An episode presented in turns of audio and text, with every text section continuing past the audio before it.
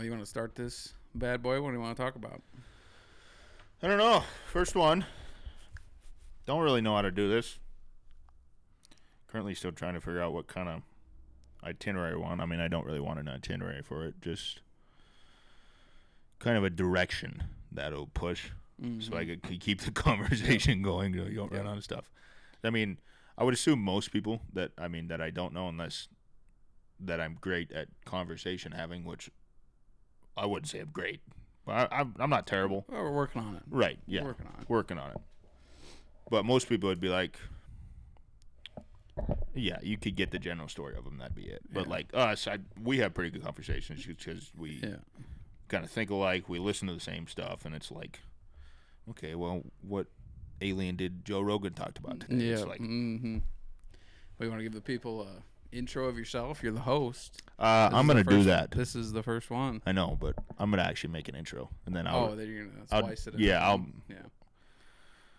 I don't know if I'll do it for each episode. I might like do a little minute and a half general overview of what the episode's gonna do. Oh yeah. Kind of like kind of like Theo Von. Theo Yeah. Von does that. Yeah, there's quite there's yeah, there's quite a few people that do that. They do whatever. They get their advertisements out of the way, Yeah, and they- then They do ads, and then they're like, "Well, Yeah. we're having Neil deGrasse Tyson on. and yeah. He's a Kinda what he does Engineer. yeah. yeah. But I want I'll do that in my own time, Yeah. Okay. and then I'll just edit it in. But no, I'll get an intro out. I'm gonna do three to five podcasts probably before I release any of them, Oh, okay. Yeah. And then, then- you can have other yeah. people. and then there's kind of a little bit of uh, knowing what's going on. Um, I guess my goals for the podcast is I I'm gonna try and talk about the people's stories. Is basically from when they were born. Yeah. And it's gonna be. I would like. I guess most people that I'm interested in, I'll ask probably. I would like it to be with agriculture people. Yeah. Just because I don't.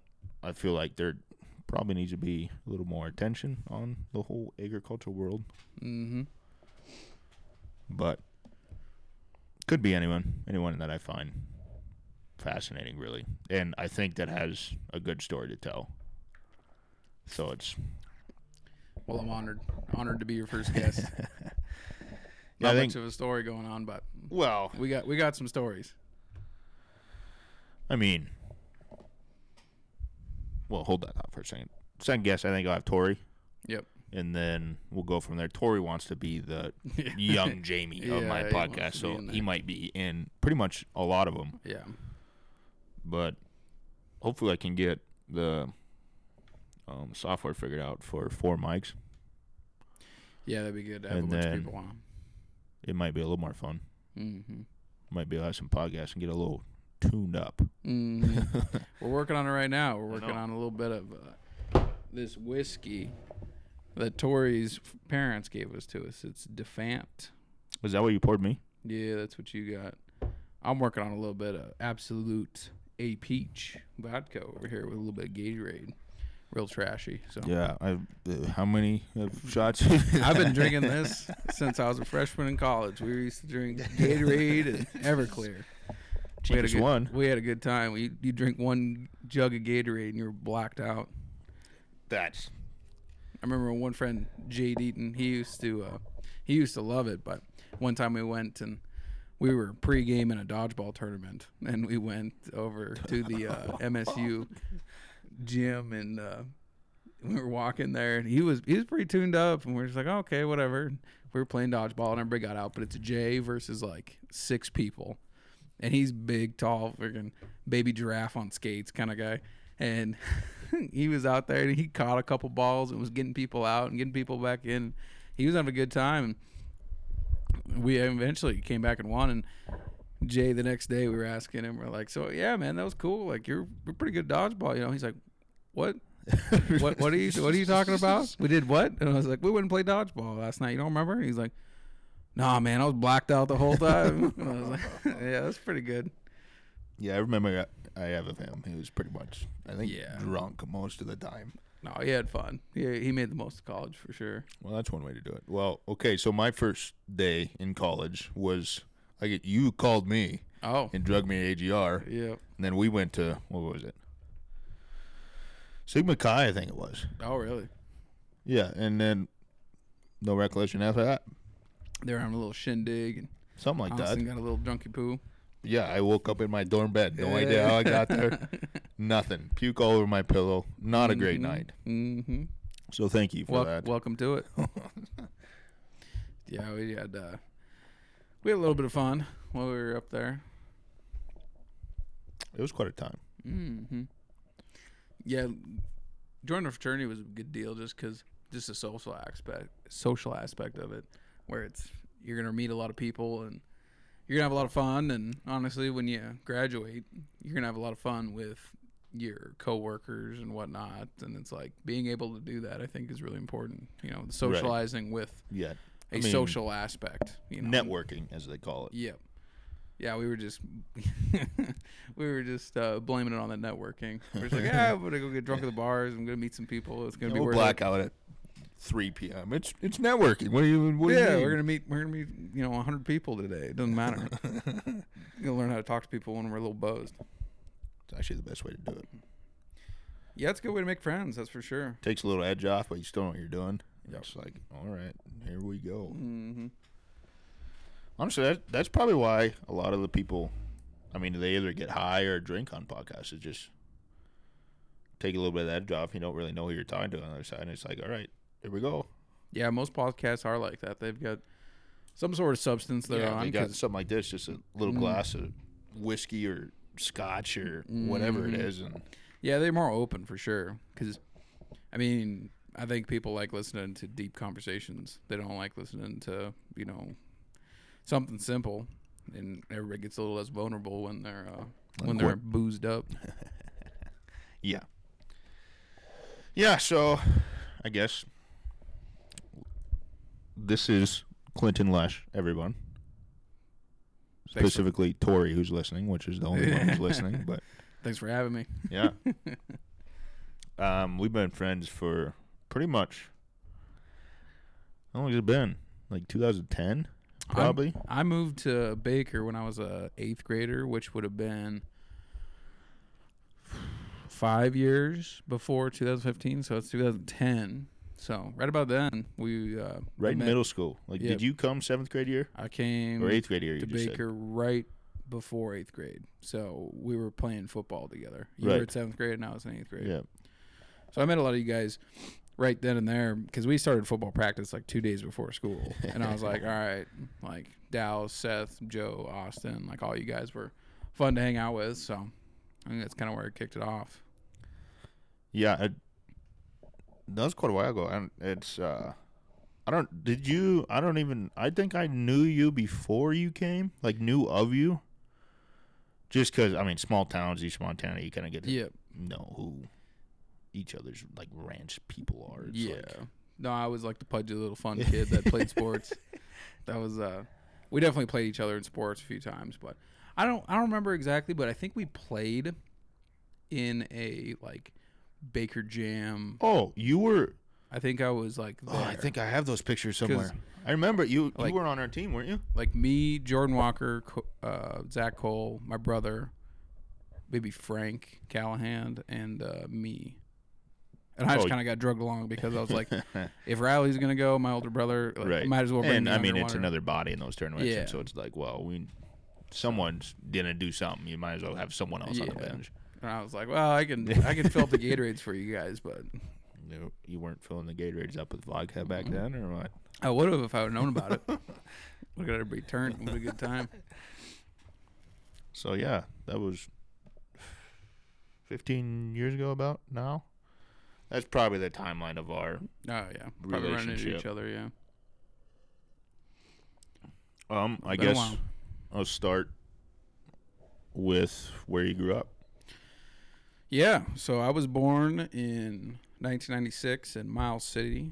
I am 26 as of today. And You want to throw your social security number there too, or yeah, I, uh, so I was born in Miles City, and then my dad was a hired man on a ranch outside of Miles City until I was about six, and then he found a place in Ekalaka, Montana, which is a little bit southeast, and he started running cattle for another guy on this place that he leased, and it was going good, and we were living there for probably, oh, I don't know, probably like five or six years or so. I went to school in Ekalaka, and then the landlord died, and the wife was less fun to deal with. So my dad was like, "Well, there's this little place outside of Ekalaka that's for sale." So we bought that. So And- this was the house you were living in in Ekalaka, like in the city of Ekalaka. No, so where my dad bought a place was was about a mile west, and Okay. we turned it into a feedlot to raise cattle. So Was that the same one that's there now? Yep, yep. So it's about a mile west, and when I was growing up, we would we were building corrals and feeding calves and doctoring calves, and right when my dad was like, "We're gonna try to expand and raise our own cattle," the the cattle market blew up, and it was way better every single year for about five years or so. So we were When built- was this? It was probably like 2013. was Right. That, that's what that's the timeline I was thinking. That's Yeah. Yeah, right around there. Um, probably like 2010, he started the idea, and then, you know, probably 2015 was like the best year there was. Like, calves were going for like $1,700, like off the cow. it was crazy. And I was like, you can make a lot of money doing that. Yeah. So he was he was working on that, and then he slow he slowly uh, worked on buying places that he could run yearlings on in the summer, and then eventually we bought a place south of town, probably about five miles, and that's where they live now. And they've got kind of a feedlot situation too, where they've got you know slant bar feeder panels as feed bunks, and they feed out of a vertical mixer, so it's got all the different you know Right. ingredients for the Just- ration in there. But yeah, and then uh, Hold up a minute. What uh? Let's go back a little bit. Do you remember much about your first six years of life as you're living as a ranch hand's kid? I guess. Yeah, probably one of my first memories was we moved a lot when I was growing up, but there was uh, a place probably five miles south of Miles City that we used to live at, and we had you know a few cows. And my dad was working for somebody else, but we had a bum calf named Moose, and he was he was all decrepit and crippled, and my dad put like a handicap symbol on his ear tag. I was I thought that was the funniest thing, but Moose stuck around with us probably for 10 years. He was a steer little Hereford calf and he was fine, but he was bottle fed. And I remember one year when he was about six or seven, we took him to the fair and he would like suck on your fingers thinking it was a bottle for milk. But he weighed probably 2,100 pounds or so. and that was the thing at the fair was guess the steer's weight. And whoever got close, you know, I'd paid a dollar or whatever to, right. to, you know, get into the, the winnings. But yeah, I think he ended up being like 2,100 pounds, like a great big Hereford steer. That was his dog, Gentle. But yeah, I remember uh, one day when he was probably 10 or so, he uh, he disappeared, and we didn't really think much of it. But my dad made some remark at the kitchen table. He's like, "Yeah, moose tastes tastes pretty good," and I was like, "What? Like you told me you sold him to a petting zoo?" You know? and so eventually, moose got turned into hamburger, just like every good cow. But I don't know. That was that was my first memory from over there, and then we moved to a place. It was called the Lo Ranch, south of Miles City, even farther, probably thirty miles or so. And it was funny because we didn't even know, but it was Butch Kretzfield on the place, and my dad was the manager there. And I didn't know this until I came to college, but I ran into this guy, Garrett Jones. Have you met Garrett? I've heard of him. Yeah, he's the grandson of Butch. Butch was a lawyer in Miles City, and he had a ranch as a, you know, another investment. But yeah, no, I, I didn't know Garrett before that or anything, and he, um, yeah, he brought it up the fact that my dad worked for his grandpa for a long time, but we worked there until I was about six or so, and I remember that. I mean, we had good little childhood memories with that. We were. Um, Well, right, and I mean, as like a ranch hand, you it it's kind of a hard life. I mean, you don't you don't make the profits of the cattle. You don't make the profits of the crops. You don't do anything. You're the one just doing the work, and you're getting to Yeah. run a few head of cattle. And Yeah, it's a lifestyle for sure. That's Right. what people get into it for. They like working with animals, and I mean, they they do it because they like doing it. It's kind of like being a teacher, where you know, obviously teachers aren't making the most money ever, but Right. They enjoy working yeah, with you the kids. you think you're making a difference, which is really important for that line of work. Um, when we moved to that place, I mean, we had all sorts of little memories. Like I was, where I was riding horses, I was probably like five or six, and I don't know. We'd have my mom's got this one horror story of we had like a three year old colt horse that was sitting by the mailbox, and my older brother and I drove down there in our little electric powered jeep, and we stood in the back of it. like the little John Deere one where Yeah, it's it was two pink. feet off. Yeah, Oh, it was really? It was pink. Yeah, fancy. and uh, we Riley was like standing on my shoulders, and he crawled on top of his horse. My mom sees it like while she's washing dishes, and she like runs out there screaming, and Riley's just sitting on this colt that's never been broke. I was, she was freaking out, but we had a good time with that little jeep. We were on uh, America's Funniest Home Videos. No Uh, way. yeah, we were. Uh, Riley Can and I I were pull it up or not? probably. I don't know. Riley and I were driving it, and we What- had. Uh, Do you know so maybe like what little kids with wagon tip over or something. It was called America's Funniest Home Videos, right? Yep. Yeah. And my mom sent it to him, and it was we were pulling a like a little red wagon behind it, and it got snagged on a tree. And Riley, when it got caught, it didn't. Riley didn't stop, so we just uh, when the rope came tight, it like tipped over backwards and tipped over on us. So was, I don't know. It was kind of funny, but and it was probably seven seconds long, the whole video. But we had a good time with that little thing. Pink Jeep. Yeah. Um, I got America's Funny Funniest Home Videos. Pink Jeep. What kids kids wagon maybe kids tip over or something? yeah something like that Uh, it'd be impressive if this comes up right away. yeah that was uh that was a cool tradition like each generation of my direct family has had one of those like little electric jeeps like my little brothers did It was outside, right? yep and uh my nephew Rhett just got one for Christmas so Do you know what year? probably like 2001 maybe All right, I'll keep searching for this. What uh? So during this whole time period, was your mother a teacher then too? Yeah, she taught Miles City. She was the kindergarten teacher at the time. She's taught third grade, first grade, kindergarten, basically the first entry level school. But she uh, she's always taught elementary school. She's a librarian now though. She enjoyed that.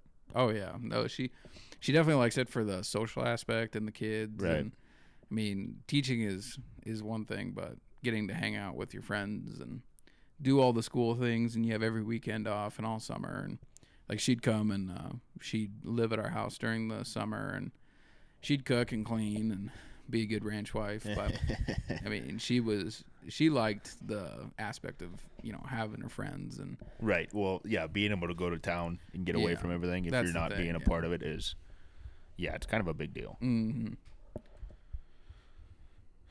So you were in the Miles City area for the first six years. Yep. And then to Ekalaka. Yep. And then I would assume probably, like you said, it's kind of the same stuff except you're you own everything you're doing, so it's a little different.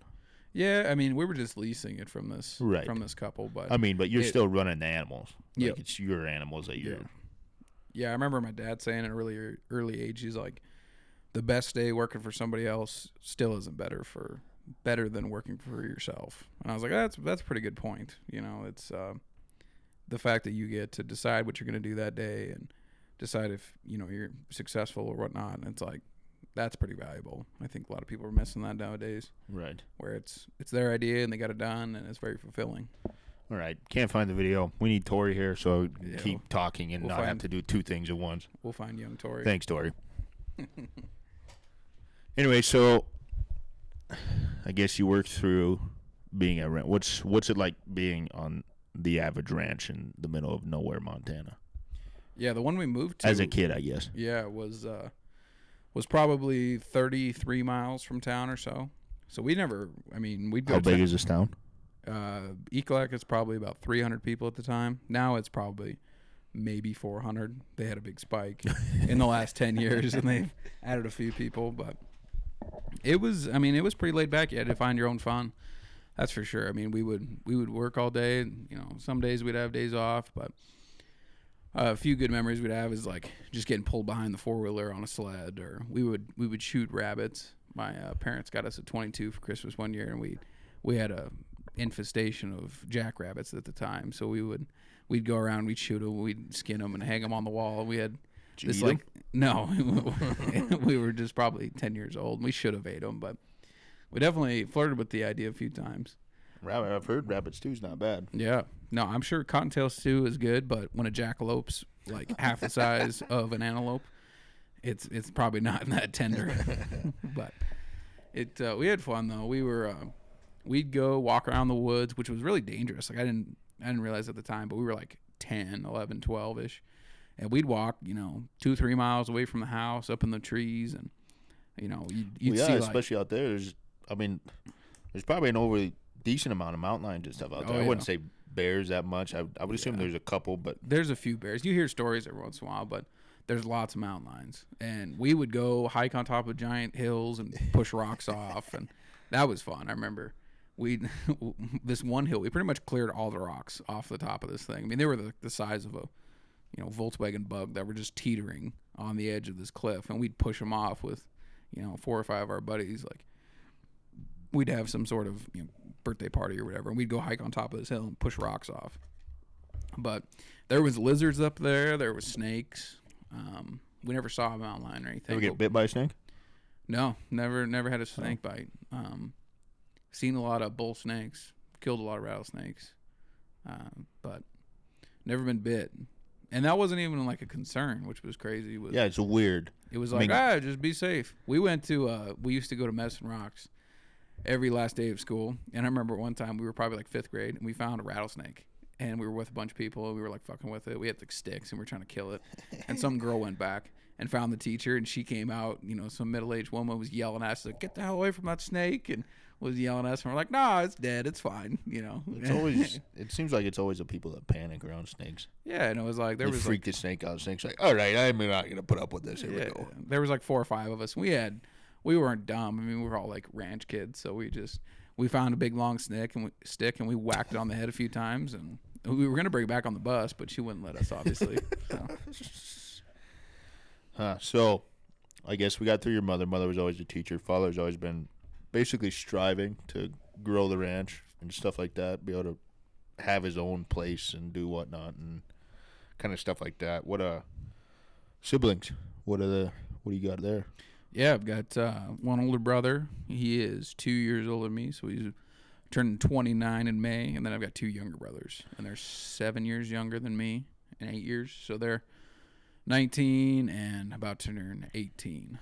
So, What uh what's your is your brother still in Eagle? yeah, the number Older three- one, I guess. Yeah, number one and number three are working for my dad right now. But they're both just obviously number one has more responsibility and has more cows and has all this going for him. He's 29, so he should. But Right. the younger one, he wanted to go to school um, at a younger age, maybe go to college somewhere. But he's not looking at that anymore, so he's gonna stay home. Yeah, what was up with that? Is he just he not not a school guy or Yeah, he's not a school guy. I think he had a bad senior year of just like tired of doing things for teachers and just didn't want to anymore. And it was like, well, it'd be good to like go out and see the world, but if you're not ready, just you know what take, about a, take a year off. Yeah, Did he think of that or Yeah, he's been thinking about that a little bit. He, uh, you know, listening to some of his buddies talk, going into those tech schools, like, oh, it's gonna be the greatest thing ever, and I'm gonna be working every day, and there's no schoolwork and all this stuff, and there's a little schoolwork. he was he was talking to some of them. He's like, yeah, it's not not the same as like what they advertised. He's he was saying that one of his buddies is uh, Wyotech in um, Mechanic or something? yeah, he's like a diesel mechanic or something. And it's like, Yeah. oh yeah, no, we're just gonna break down engines and put them back together and find problems, and it's gonna be great. And then he turns out it's like, all right, you have to read about why engines work Well, and everything. And it's like, well, it's, it's, it should be interesting for those kids, but The only thing that sucks too is mostly basically any school, even tech schools, they you gotta do generals, yeah, and it's so dumb. I don't. I mean, I get it to a point, mm-hmm. but it's like you went through high school basically doing generals. Why are you gonna plant on another year of generals just to uh, you're not even gonna use, like out of a welder or Yeah. diesel mechanic, you're not gonna use it, or electrician or anyone. Is that how it was at electrician school? Yeah, you have to so we math and stuff. I didn't because I I was up here for a year and a half, Mhm. and I kind of got that out of the way. And uh, they actually, so speaking of math, up here they put me in math like 65 to Yeah. begin with. Yep. First Not happy about that. level one. First day went in there, it was like, Yep. what is two plus two? I was like, where am I at? Yeah. And then they're like, well, you can take this test to get out of it. It's like, well, I don't fucking remember anything, so I'm not gonna take the test. Well, luckily, was I, in- did. I, I mean, I got into 121, Oh, okay. so it wasn't like, it was fine. Well, then nobody ever mentioned to me, but it was the the SATs and the ACTs that place you in that. Yep. So I was like, I don't really care. Like I got a, a 21 or whatever, so I could go to school, but I did bad on the math. So Yep. like, you get to be in 095, and it doesn't even count. The Nope. first semester didn't even count for Yeah, math. that's You had to, same thing for me. I, be, I think I Yeah. got like a 21 or 22 or something. like yeah, I have no idea. That was so long ago. yeah. And I'm just like, well, I don't even care. Like, it's good to get you know high 20s, 30s, whatever. But if you get accepted, Max, ACT score is 36. is it? 36, yeah. There was a couple people I went to high school with that got a 36, but they're going to the same place. That's kind of wild. Old Jace Ross, he went to Bozeman and he got a, like a 35, 36, something like that. What's what is he doing nowadays? he works for? I think he worked for SoFi. I think is what he Really? was working. Yeah. did he graduate? I would assume Yeah, he did. yeah. He graduated in like computer science or something like oh, that. so but he's yeah, he's fine. Yeah. like, he's he's doing good. He was working. doing something. and I remember he graduated and started working for them before they had the SoFi Stadium. So it was a big deal, obviously, but it wasn't as big as it is now. Right. So I don't know where he's at now. Hi, Jace, if you're listening. But Maybe someday. yeah, Yeah, I don't know. Uh, so for me, going, I guess I was in Bozeman for a year and a half, right? With some, I guess there was a couple problems in that I left, but so I got to Gillette, Wyoming. It's Gillette College or whatever. They I went in 2017, I think, Mhm. or that sounds. spring of 2018. I yeah, think probably was. spring. Yeah. But I I went to school three days a week, Monday, Tuesday, Wednesday, and most of the kids, the mines actually came in and they recruited, and so they would pay for your school, but you had to work for the next three days of the week. So you go Oh. to school Monday, Tuesday, Wednesday, work Thursday, Friday, Saturday, which not a bad deal. They start you out. I think starting wages was like twenty eight an hour. Wow. And then once you become a journeyman, it's like I think it was upwards of fifty. Dang. For electrician. Yep. Dang. So yeah, it's I mean it it sucks because you got to take buses out there. I mean you can drive, but they'd frown upon it. So they want you to take buses. It's twelve hour days. It's seven to seven because everybody's on shift. So they got night shift and day shift.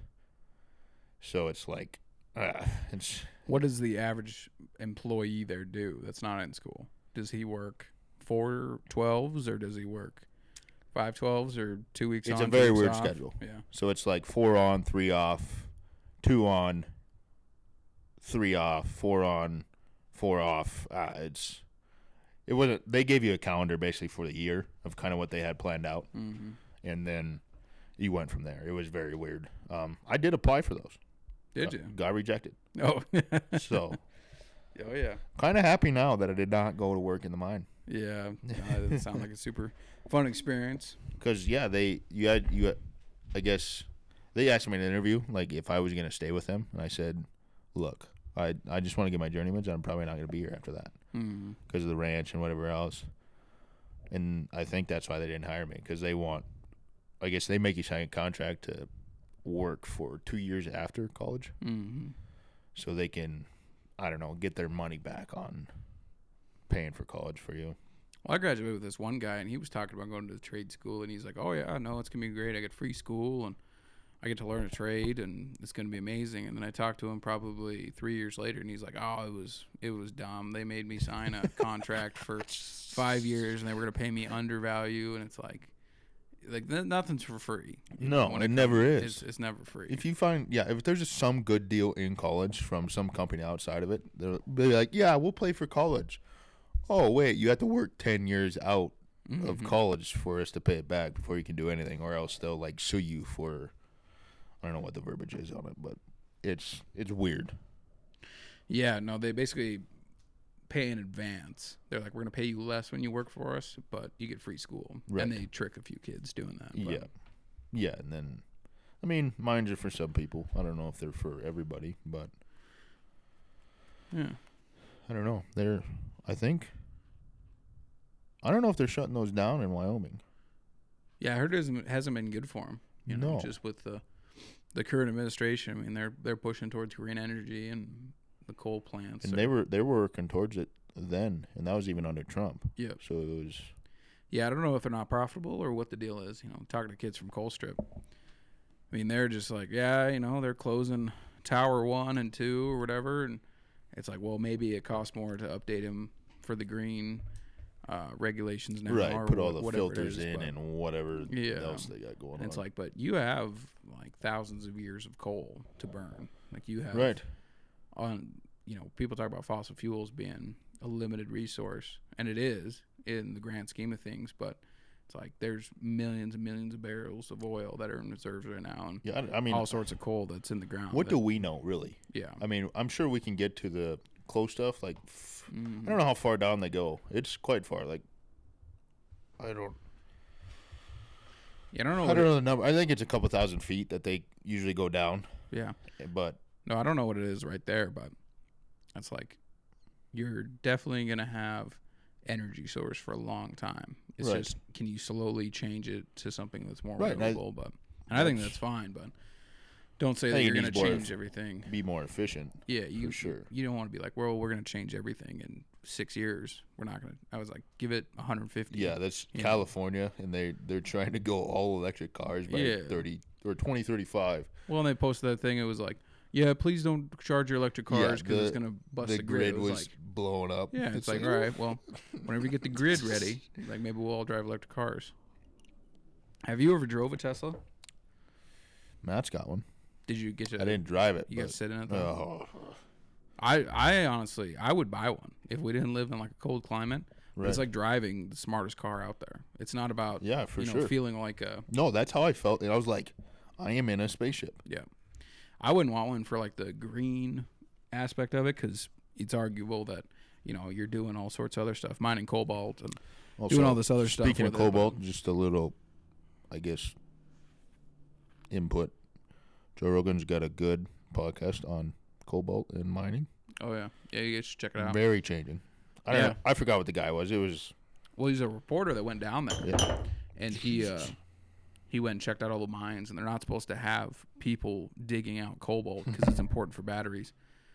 They're supposed to have excavators and bulldozers and all that, but there was like fifteen thousand people that were just digging with a pickaxe, and he was saying that a lot of these people are forced labor. You know, they show up to this area and all the people who live there. It's like you're gonna come work for us, and it's a Chinese-owned mine, but they go they're in cahoots with the local militias and whatnot and it's like we need you know 15,000 people to come work here and They we'll were saying you. 15 of the 19 cobalt mines in the or in South America is owned by China. South Africa South Africa. well it's like Uganda I guess but either way yeah, it's I like was China- way off. you uh, just a few miles but no China China knows that they need the inputs for their technology and the best place to get them right now is Africa which is crazy that they have to ship stuff from Africa to China to over to America so we can buy it it's Yeah, kind of a sad deal podcast is number nine four, 1914. Siddharth Kara for Yep. Joe Rogan. That'd be it.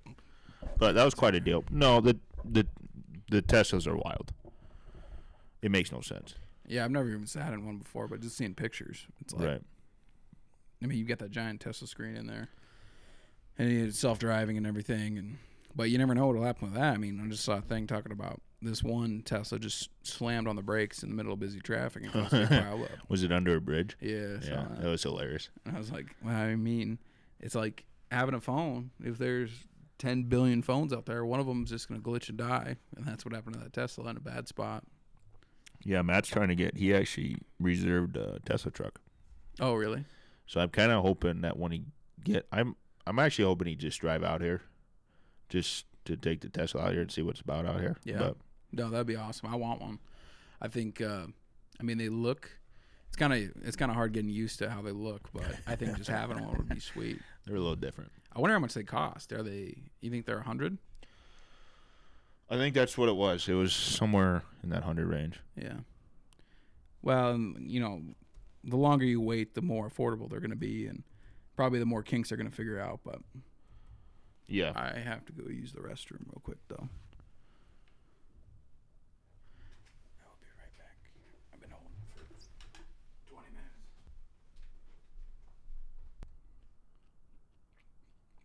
All right. Now that Clinton took an abnormally week long piss, Yeah, I've had a few Gatorades. we're sitting here, but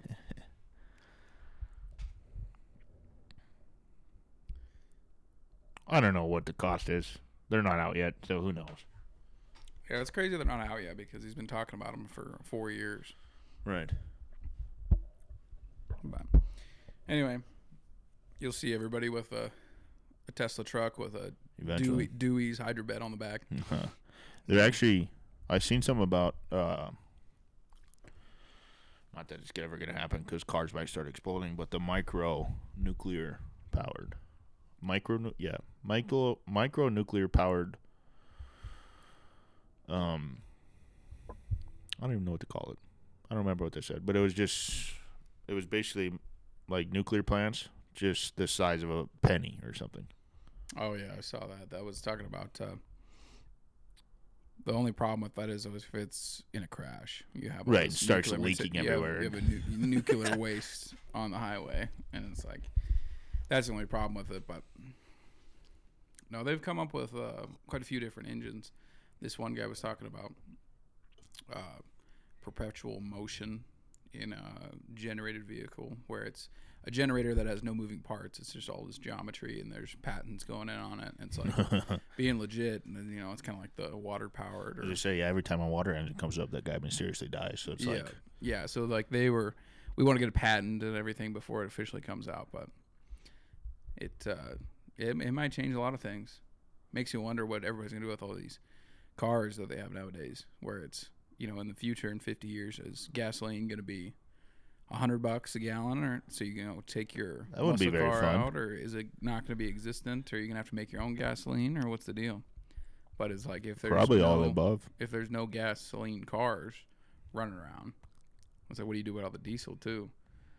But I don't know how they're going to get away from that. I mean, if they have something that's equal torque and power to like diesel engines, specifically for back to agriculture, I guess, specifically for like tractors and stuff, or mhm. any construction equipment that you have to dig anything with, there's nothing that relates that we have now yeah, to that power.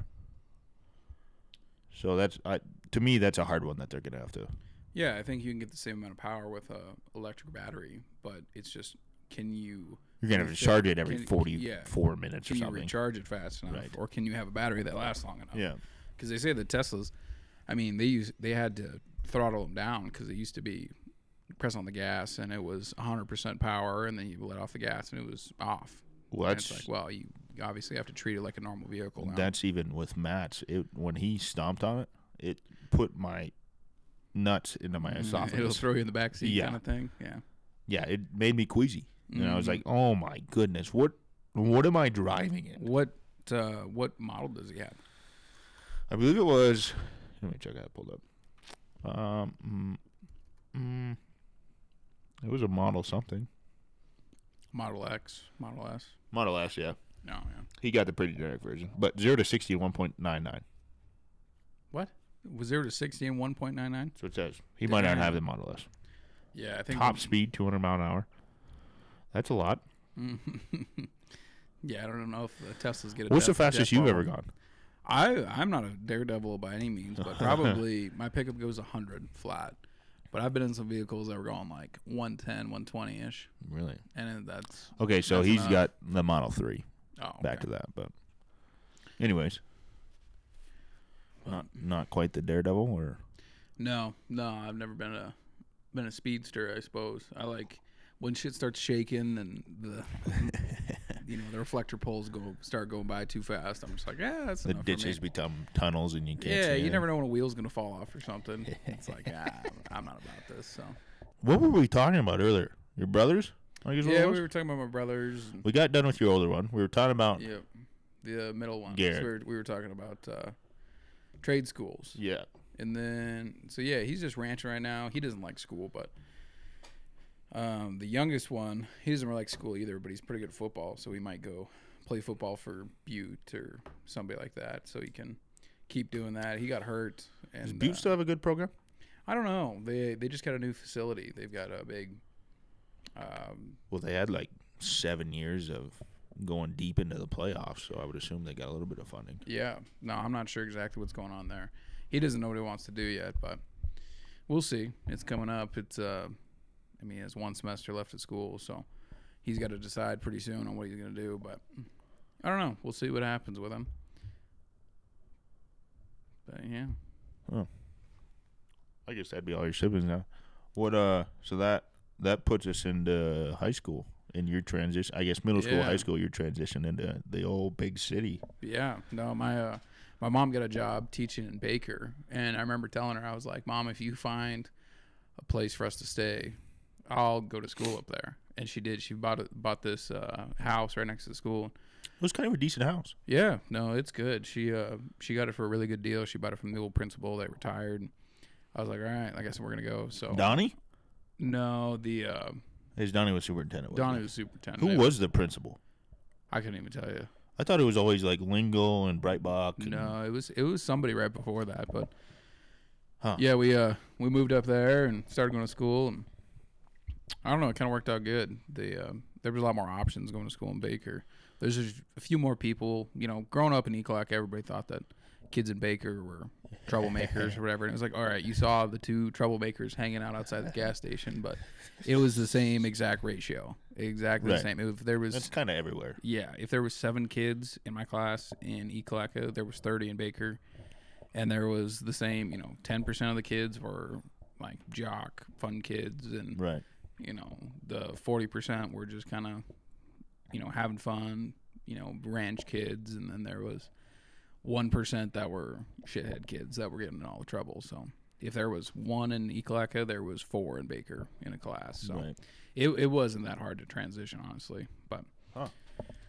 no, I think it was I think it was a good move. Had a lot of pushback from a lot of people. We had uh, Yeah. there was my my family. My mom was teaching there, so everybody kind of laid off us. But there was a couple kids that went up there for just school, and they were they lived south of town too, so it was like a long ways to drive. And they were just like, "You're just going up there for sports." And I mean, obviously, part of it they had better sports and more access to a lot of different. Well, things. you go from six man football or eight man it was then. I think it was eight. I I But- played six man in middle school though. But yeah, to eleven. I mean, it's Yeah.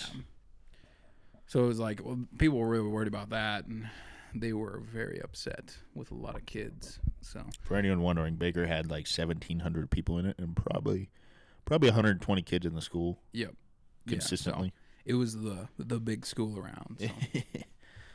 but I guess yeah, Baker was pretty much the biggest city close to Ekalaka, yeah, for sure. within like hundred miles. yep, yeah. If you go south, you go to Rapid City or Spearfish in South Dakota. Belle Fourche too. Belle Fourche yeah, is pretty Bel- civilized. Belle Fourche is pretty big. It's probably like two thousand people or so. Yeah. But we'd always go down there to sell cabs and whatnot. But um, was there was it a tough transition? No, I don't think it was too bad. Honestly, I was kind of a the social kid in my class, and my older brother had a harder time just because he was a little more quiet. But moving up there, I mean, everyone's at a weird stage in middle school, so it was like, you know, everyone's weird, so Right. it wasn't a big deal. But made friends through sports and after school activities. Um, yeah, didn't I didn't, honestly didn't think it was that bad. I, I really enjoyed it after about you know a couple weeks or so. It, Right. it was Well, it I was mean- interesting changing for sure, just like all these new faces, but Yeah. it, it made college a lot easier for sure. Yeah. I remember that. I was like, all right, it's time to Honestly, I didn't even think about that. That like the transition from a small school to big school. Mm-hmm. It's kind of like just like college, like Yeah. Eagle Eye Baker. Not not that it's the same thing, but But, it was yeah. like going from like you said, seven kids in a class to you guys had like forty five kids in your class. No, I think it was like 35 ish. Really?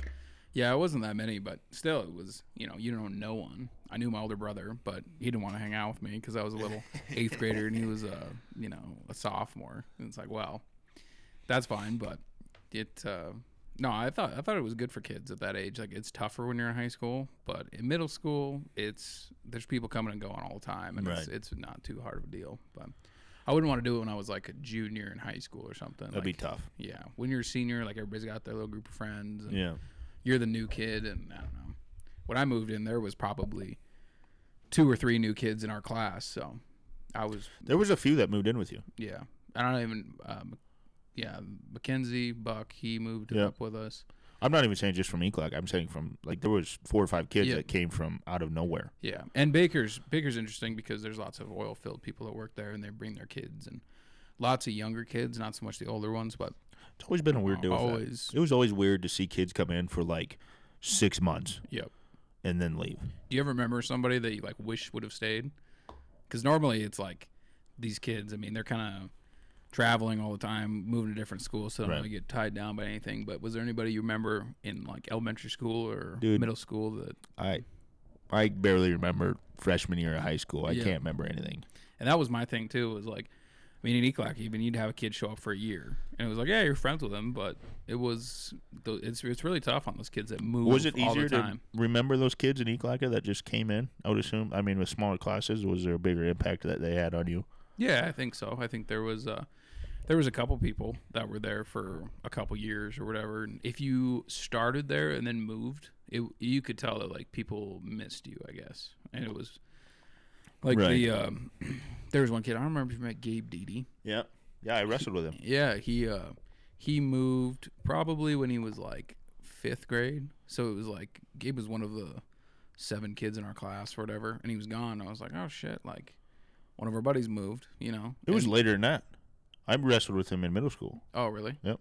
So it must have been like eighth. I think eighth grade it was because I wa- I wrestled sixth, seventh, and eighth because they let you wrestle in sixth grade, which Yeah. was kind of wild, I guess. Not Yeah. really, but I mean, sixth graders. I mean, you're twelve. Like that's yeah. fine. But he, yeah, he he was he was kind of the stud of the wrestling team. He was he was pretty good. Yeah. He was, you know, He was pretty pretty athletic. stocky.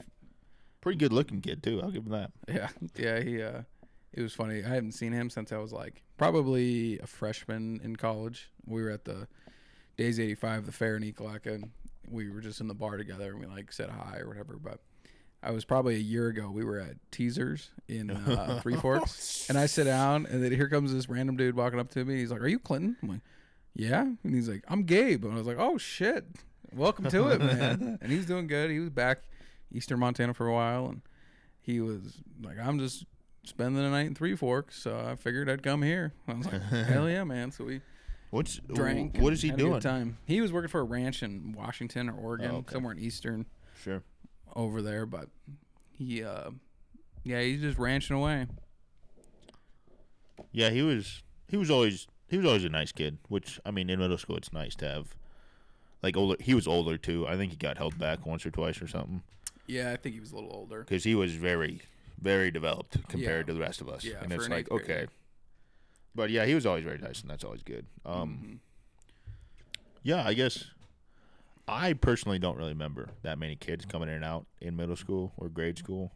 I don't think we had very many. There wasn't. I, my class wasn't. We had like twenty two kids. Oh yeah. And I I always hung out with like Dallas and Seth and Brady and Zach, and it was all older kids, so I never hung out with Yeah. any of them. So I didn't. Hmm. No one was ever that special. Was there anybody that moved there that stayed that you became friends with? Matt? Matt for sure. Ben Fujimori. Yep. Yeah, but they were all older too. Like Matt moved there when he was what, like a Seventh grade. seventh grade. Yeah, I, it was close to the same time that you came in. Yeah, that would he'd been seventh grade when I moved. Yeah, Like Ben, I remember he because he up. was he was in he played with us seventh eighth grade, right? I don't remember. We'd have to look at a picture or something, but I think he did. I don't know. I don't know. But Matt uh, came in, Ben came in, Yeah, and I guess they were both in my class. yeah. It's crazy thinking about like the people you don't remember. Like, uh, remember like Tyler Law? He was a year older than me. He was a little skinny dude, and it was like he had a sister, and Were you so when were we ever in the same PE class? probably yeah. This might have been same PE class, seventh to eighth grade. I don't remember. If, I don't know if you remember, but he came in. I don't know what he did. He came in and th- his shorts were just swinging back and forth, and Oh. I didn't know what it was. and we were all sitting in our locker room, like seventh, eighth grade, way on the end. So yeah, it was seventh, eighth grade because we were changing on the back side of everything, or Mhm. far side. And he came in and he said, "You guys got to look at this," and I'm like. I don't really know if I want to look at this. And Yeah. he just pulled his pants down, and his nuts, I shit you not, were down to his knees. Damn. They look like Oh, they purple or oh, Yep. he got whacked or something? I I, remember that. Yeah, I remember he Yeah. got, he got whacked in the nuts or something, and he, he was they showing were everybody. swollen like cantaloupes. Yeah, I remember that now. He was showing everybody that look. and He just oh pulled his man, nuts out of his shorts. Yeah. it was the weirdest. he was like a little fr- freshman, and we were all eighth and seventh grade or whatever. And it's like, I, I don't want to see it, man. it was definitely weird. I, uh, that was one of the weirder moments I've had. But yeah, he was. I mean, I don't really. There was no one that, honestly, in our class, no one that came in just randomly. yeah, I mean, obviously, I'm probably missing someone, but there was. Yep. It wasn't a consistent like one or two kids a year. It was like yeah. one kid every two years or something. And It's like, okay, well, we just thought him on part of his our class, and then they left, and it's like, okay, where did Jimmy go? It's like, yeah, that's tough when it's like you kind of expect them to leave. They show up when you're, um, you know, a freshman. It's like, Right. well, my dad works in the oil field, and we'll be moving on when the pipeline's done. So, Was there very many foreign exchange students in Ekalaka? Yeah, Ekalaka had a bunch in high school, but I never, I never. That's what I had- thought. I think it was like Yeah. half of them were foreign exchange. Yeah, they would have like two or three a year, and no one really would admit it to it. But I think a lot of it was like, well, if we could get three more boys, we can have a better sports team or whatever. And they might have got It's a little bit of funding yeah, or something. Yeah, and I, I don't think they ever sent anybody anywhere else. They didn't really exchange anybody, but it was like I remember I never met the kids like personally, but there was a couple kids from Asia, and there was a couple kids from like I remember them. a couple kids from like um, like Germany and Yep. whatnot. And it was like, I like those guys had a lot of fun for sure. Like if you grew up in you know Bangkok, Thailand, it's like and you moved to Ekalaka where there's just nothing. It's like probably freaks you out a little bit seeing Little the bit, yeah. seeing the stars and seeing Middle of forever. you- there's no one. Legit middle of nowhere. I mean, you can look all the way around you and there's no buildings. There's nothing. It's like that. That would probably freak me out a little bit. I think we had one foreign exchange student in our class out of everything. Who was that? Elisa Hatala, Where was she from? Finland. What you don't remember? what grade was it? Was it in high school? It might have been after you graduated. Oh, okay. Yeah, because I don't remember. I don't remember anybody from Finland. I guess. She was very tall, like six two. Yeah, I probably would remember that. So it must have been when you were a senior then. Yeah, I think so. Yeah. Um. Yeah. So you. Where we at here? So you moved to Baker. You just came to Baker. Yep. What was what was the difference in the sports? Like what was? I guess going from eight man to eleven man, obviously, and then there's a lot more competition. I would assume in practices and just games in general. Yeah, I think one of the biggest things was you had enough kids to practice each other in actual live drills and everything, whether it be basketball or football or whatever it was. It was like when we would practice in six man. I mean, we'd have ten kids on the team, so it's like, all right, like all right, the starting six, and then four of you kids stand out there. And when we moved to Baker, I mean, there was probably thirty kids on the eighth grade football team, so it was like you could actually run through plays and everything. So that was pretty handy. But other other than sports, I mean, travel is a huge thing in Montana, just for uh, any division, A, B, C, whatever it is. But um, yeah, just going to different towns was a big thing for us. I mean, we'd gone to Wibaux or Broadus or Forsyth as a Class C school, but after moving to Baker, I mean, you'd be going to Well, yeah. So you, I guess or you didn't even play eight man football. So- One year, I guess. they started playing football in I think it was like fifth grade. You could go out for football and you'd be playing with eighth graders. So it was like fifth, sixth, seventh, eighth. And they'd have, you know, ten kids on the team, whatever, for six man. But I guess when I was until I was sixth grade, they played eight man. And then when I was in seventh grade, we played six man. and that was kind of fun to get to play all of them. But eight man is just a smaller version of eleven man, but six man is its own thing. I mean, Six man is it's wild. anybody that's watched a six man game knows what we're talking about. But it was like I was playing center, and I would snap it to a kid, and then he would snap it between his legs to the quarterback because the first guy that touches the ball can't run it. So then the the second guy that touches the ball can do whatever. So we had this funky formation. it was like a human centipede type looking thing, and I don't know. It was interesting. Like I'd go out for passes and everything, and I don't know. Being a larger uh, lineman, being in uh, eleven man was definitely more fun, just because you got to use your skills and right, you can. you had a better body type for you're actually playing up 11 like a man. full defense and a full offensive line, Yeah. and it's if you're gonna be six man, I mean, you just need a bunch of athletes. Is what you need. You need a basketball Right. team out there. Somebody can throw and somebody can catch, and you know some people get in the way, so you can run it a little bit. But watching watching six man games, I mean, it's it's 15 yards for first down, but you get five yards pretty much every play if you're any good. Just Right. because you can just run away from everybody. And yeah. If anybody knows what they're doing, it's consistently a high scoring Yep. game. yeah, you're gonna score points, and I mean, if you can get turnovers on defense, that's a big thing. But 11 man, I thought was, I mean, it was fun being able to play a game that you saw on TV. Like eight man and six man really wasn't that. Right, it's kind of comparable. So, I guess we're off of football. So you came, you came in between seventh eighth grade year, right? That's, I guess that's really when I first met you. Mm-hmm. I was backup quarterback. If anybody wants to know, I was backup quarterback for six years, so Yep. that was great. Austin's riding the bench. yeah, the great Dallas Arnell in front of him. Yeah, I had a.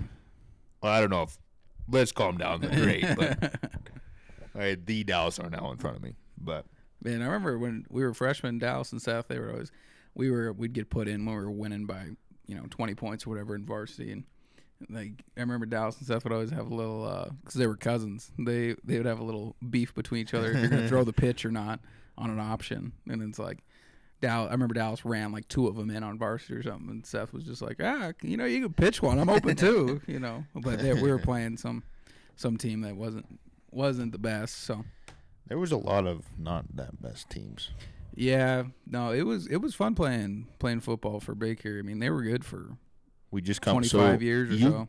You got coached by Donnie for one year, right? No, he was uh his last year was when I was in eighth grade, and then he retired. So I I was the Oh. first year with Breitbach, and he did a good job. I mean, I have no complaints about him. He had a good time with us, and Everything that I've heard though is Donnie was he was all about discipline and the fundamentals. yeah, I remember listening to my older brother talk about practice, and they would do agility drills, Yeah. which was about thirty minutes of up downs or it was all these different stations. So you do like spider drill, which was like the ropes, and you do high knees, or then Yeah. you go and do that for five minutes, and you go bear crawl for five minutes, and you do up downs for five minutes, and you do up you do tackling drills for five minutes, and it was, I mean, you were ready to play for sure. There was Which there I- was no Honestly, no I think around. that's what makes championship teams is just Oh, yeah. fundamentals and discipline.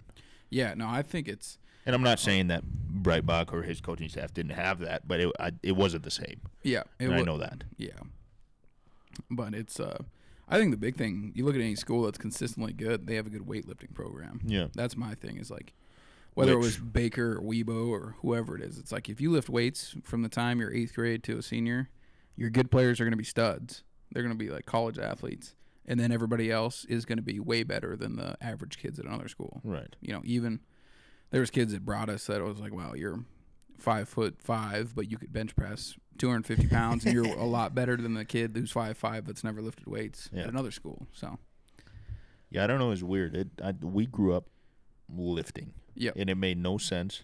I mean, you probably shouldn't be lifting when you're fifth, sixth, seventh grade, Yeah. eighth grade. I mean, not heavyweights, but we Yep. were we were maxing mm-hmm. seventh grade. yep, yeah, you're having a good time with it, and it it paid off for sure. I mean.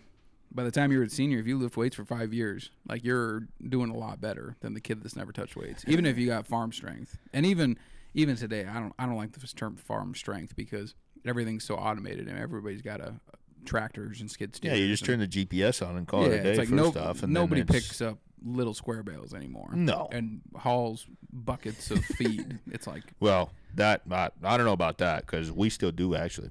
Yeah, if you if you're gonna do like finish some steers or something, you've got one or two. It's like a five gallon bucket Right. of corn's fine, but Yeah.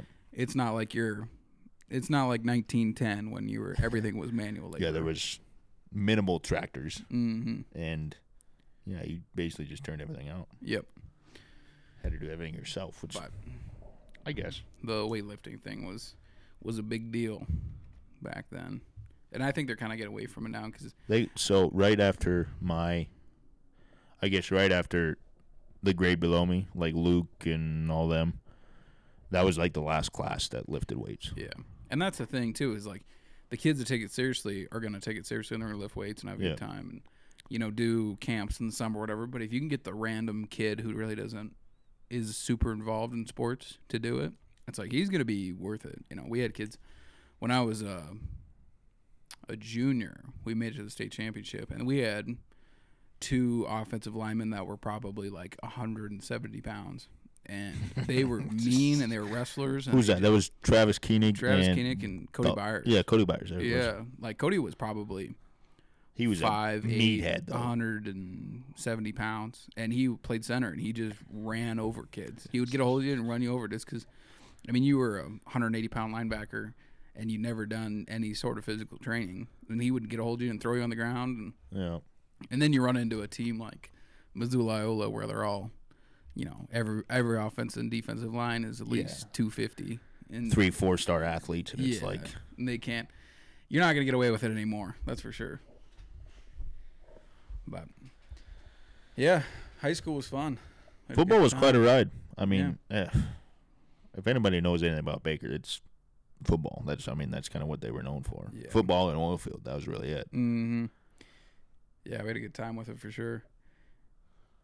Um, but yeah, to the agriculture stuff when I was in high school, I mean, we were ranching and doing all sorts of stuff like that. My dad was expanding the place. I mean, cattle prices were good, so we were buying more places to run cows and slowly building the herd and everything. And um, Did you ever have cows in high school? yeah, actually, when I was a when I was a sophomore, it turned out that uh, the McRae Ranch in Colstrip, their ranch burned down in a big fire. So they're having this clearinghouse of uh, all their cows, and that was like very sad for them. But I didn't know the kid at the time, but it was uh, Brett McRae's dad, Yeah, weird how that small world comes back around. and we went to the Salem Mountain City, and there was sixty short-term cows that they call them. They were like seven to nine or something like that, like not quite smooth mouth cows yet, but we were looking at them, and my dad was like, "If you and your brother split them, like we'll go to the bank and we'll get a loan, and you guys are on the hook for it. I'll co-sign for it, but." Then they'll be your cows, and that'll be your college fund. So all the calves that you raise, you pay back to bank, and then by the time you're a senior, you'll have all the cows paid for, and you pay for school. So that's what we did. We uh, I bought 30 cows when I was a sophomore in high school, and by the time I was about a junior, after that second calf crop, I mean they were all paid for, which was really nice going into college because I got to pay for all my college and walked away with no student loans or anything, which was super helpful. Um, what kind of? I guess I wouldn't say so much. uh, Growing up as a kid on a ranch, I I, would- I would assume you learned some lessons as a kid, but you're kind of just there. You're a part of everything. You're uh, you're not looking to learn anything. You're just kind of wandering around, playing in the dirt, Yeah. branding probably. What uh, I guess probably probably when you hit, start hitting, I would think eight, nine, ten. You kind Mhm. of start to grow a mind Yep. and thinking about things. Mm-hmm. What kind of uh, lessons did you learn from going from a ranch and then going to Baker and then football and stuff like that? What, like what? I guess yeah. What kind of lessons do you learn from that? Yeah, I thought. I mean, it's not like the the show Yellowstone by any means, but there's always little wisdoms getting dropped on you. But one thing that really stuck with me was, if you want to get where you're going in life, you're gonna have to do things you don't want to do, and just doing them and getting them done is way better than just worrying about it. So, I think that's a big big thing nowadays with me is just you know maybe I don't want to do this thing or this part of the process sucks, but I was like doing it anyway is a big thing. like a lot of people aren't willing to do it. It's, It's like a huge thing. sometimes you're gonna have to do things you don't like Yep. to get where you want to be. And that's, I think honestly, most days you're gonna have to do things you don't like. Yep. And you have to find a, find a career job that is fulfilling and you enjoy it in some aspects. But I mean, if you if you can't do the things you don't like, like you're not gonna not gonna make it to the point that you want. Right. Yeah, it's it's a weird deal. It's that was the same thing for me growing up in ranch. It's like that's how my father said. Like it's I don't really care what you like. It it it wasn't a mean way of saying it, but he said it in a stern way, and it was like I really don't care what you want to do. Yep. This is what we have to do. Yeah. Nobody wants to go and unthaw frozen water tanks. No. In a Go crack the ice on every water tank on the ranch. It's like what? Yeah. If you have a water tank that freezes, it's like you have to go fix it. Like those cows will die without you. So it's like Right. Or you even can't you can't dick around and be like, well, you know, we'll just do it tomorrow. It's like you you have yeah, things that rely show on up you. and all the cows are basically thirsting to death. Yeah. No, there's there's lots of good lessons growing up on a ranch. Um, lots of freedom, I'd say. I mean, as a little kid, you don't get to experience it, but when you're when you're the boss, I mean, it's you're coming up with different things to do each day, and it's it's your decision. I mean, it's not. Yeah, it really some- takes uh it it takes a very good work ethic. Yep. Like you have to be able like you can't put yourself first. What comes first is the ranch and that includes the animals. The animals actually come before everything cuz they have to be able to get fed. Yep. They have to have water. That's really it, honestly. But in the winter, it's tough because they don't have grass. All the grass is frozen. There's a foot of snow on the ground, and it's like, okay, you got to wake up and go feed everything every day, and it's it's kind of a hassle. But it's just back to what you said. It's you got to do what you don't want to do, Mm. and it's that's a big one. That is a big one. I'll give you one that Yeah. one Um, point for Clint Yeah. over Um, life. Actually, one life zero. Clint one. Yeah. I don't know. Uh, there was there was definitely some little things obviously sprinkled in there. Although pretty much every day there was something you learned, but um, just growing up with animals. I mean, that was that was pretty important for me. I think you know having things that rely on you and making the tough call sometimes where it's like, you know, this animal's suffering and you got to put it down. I was like, life is precious, but there's there's times where it needs to be over.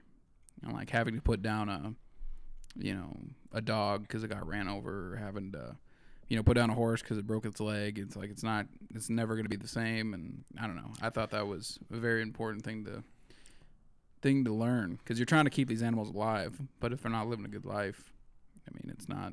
Right, they're sick or maimed or Yeah, and that's Just- the thing is you you put your heart and soul into keeping these animals safe, but sometimes it's you got to know when to pull the plug, and I don't think yeah. That's a lot of I, people know that. that's one thing I also learned too. Is I mean, really, it's just about death. Yeah. death is around every corner, and that's not. I mean, Yep. there's one thing that you never get away from, and it's taxes and death. Yep. Yeah, you never get over that. That's for sure. Yeah, it was. Death was a weird thing. Like you, even during calving, you would Mhm. you do everything that you could. Yeah. And it's just you're gonna lose. I don't I don't know what the exact percent. It's like five or ten percent of calves just Yeah, naturally each year. Yep. Yeah, there's there's only so much you can do on all of these calves. I mean, you can calve everything inside, but you're gonna have some that get sick and some that are stillborn and some that get hung up, and you got to pull them. And pulling them is uh, probably not the best thing for them, but getting them out saves the cow. And Yeah, the mother uh, probably everyone actually. yeah, so and there's times you have to have cesareans or whatnot, but it um, yeah the the birthing process was good to see growing up because I mean it still makes you a little squirmish when you see a human give birth, but the cows definitely knock off the edge. Yeah, there was. I think it was two years ago. My father just bought some heifers from one of the guys around the Baker area. I don't. I don't know what happened to those heifers, but I think I pulled probably twelve calves in one day, Wow. and it's like what? The calf is half the size of the cow. Wa- uh, Yeah, it must have been the neighbor's buffalo jumped in, had way too big of shoulders spreading his genetics everywhere. That'd be quite a crossbreed. Yeah, they make beefalo. That's for sure. Really? They're, yeah, they're not. They're uh, able to breed. Mm-hmm. Yeah, yeah. The beefalo. Look it up. There's uh, supposedly they are the good things about cows, and they look more like a buffalo. They're they're kind of like uh, they look very domesticated buffalo. This is probably the wildest picture. hmm But I don't think a lot of people do it just because. I mean, if you're gonna say it's That is a weird crossbreed. yeah, if you're gonna say you're raising bison and you are serving bison steaks at a restaurant, it's like nobody wants to eat a beefalo. It doesn't sound very appealing. I don't think. So it's like pick one or the other. I wonder if it's good or not. It probably is. It's probably a little more lean just from the buffalo Right. side, but Huh? These are. I encourage everybody to go look up a beefalo. These this. this is interesting. I'll say that. Yeah. So now uh, we were, we got to, we were at freshman year. So what what what was high school like? For you, I guess. ooh, um, high school was a good time. I thought it. Uh, it's obviously not for everybody, but I don't know. Made a lot of friends when I was in eighth grade. Right there. Um, actually, was hanging out with a lot of girls. I was there. That There- was an there- understatement. There was their. I was their best friend though. They all had boyfriends when I was in eighth grade. They all had like sophomore boyfriends. That was. Side note: That was also a weird time. Yeah. Literally everyone in your class had like sophomore, junior boyfriends, and all the boys in our classes were like, "What are we doing?" Yeah. Yeah, no, all of them had pretty much boyfriends. So I was just their friend that was a guy that they could ask questions. And I stayed friends with them, you know, all of high school and after. But uh, was hanging out with Dallas and Seth and Brady. And uh, Jordan Walker was from Ekalaka. So hung out with him quite a bit. My older brother had a group of friends. And they tagged me along on a lot of their parties because he was, uh, when I was a freshman, he was a junior. So I remember we got to go to you know, football parties or whatever because my mom was like, take your little brother kind of thing. So I was like the one freshman there for a lot of these things. And he had kind of a wild group that he was with. I mean, they were drinking and doing all sorts of He stuff. He was kind so- of in kind of a wild group. yeah, there. he had quite a few friends that were little delinquents that would go do delinquent things, but they, uh, I don't know. Yeah, I had a good time for sure growing up over there. And then when my older brother graduated high school, he went to Powell, Wyoming for school, and then. Uh, I was good friends with a lot of his friends, honestly, just because I was like the young kid or whatever that was tagging along with him. But after that, got really close with the people in my class and a few of the kids older older than me. But um, yeah, played a lot of sports. Just ranched in the summer. Honestly, it was kind of a good thing. I think looking back on it though, like a lot of my friends would go and they'd go eat or go party or whatever after sports, and it was for us. It was like we're going we're going to Ekalaka. We got to work in the morning. We'd work every weekend and all summer, and didn't get to hang out with my friends very much after school or during the summer. But it was good to like you know we got to go work. That was a good life lesson because I mean you're not gonna get to hang out and have fun all the time, but No, that's kind of that's quite a childhood conundrum. Then yeah, go to school for six and a half hours a day, seven hours, and then you go home and yeah, do nothing. Let alone a lot of people are in sports in Baker, I guess, but yeah. still, and it, it was good. Um, we would uh, we lived in Ekalaka, which was 30 miles south.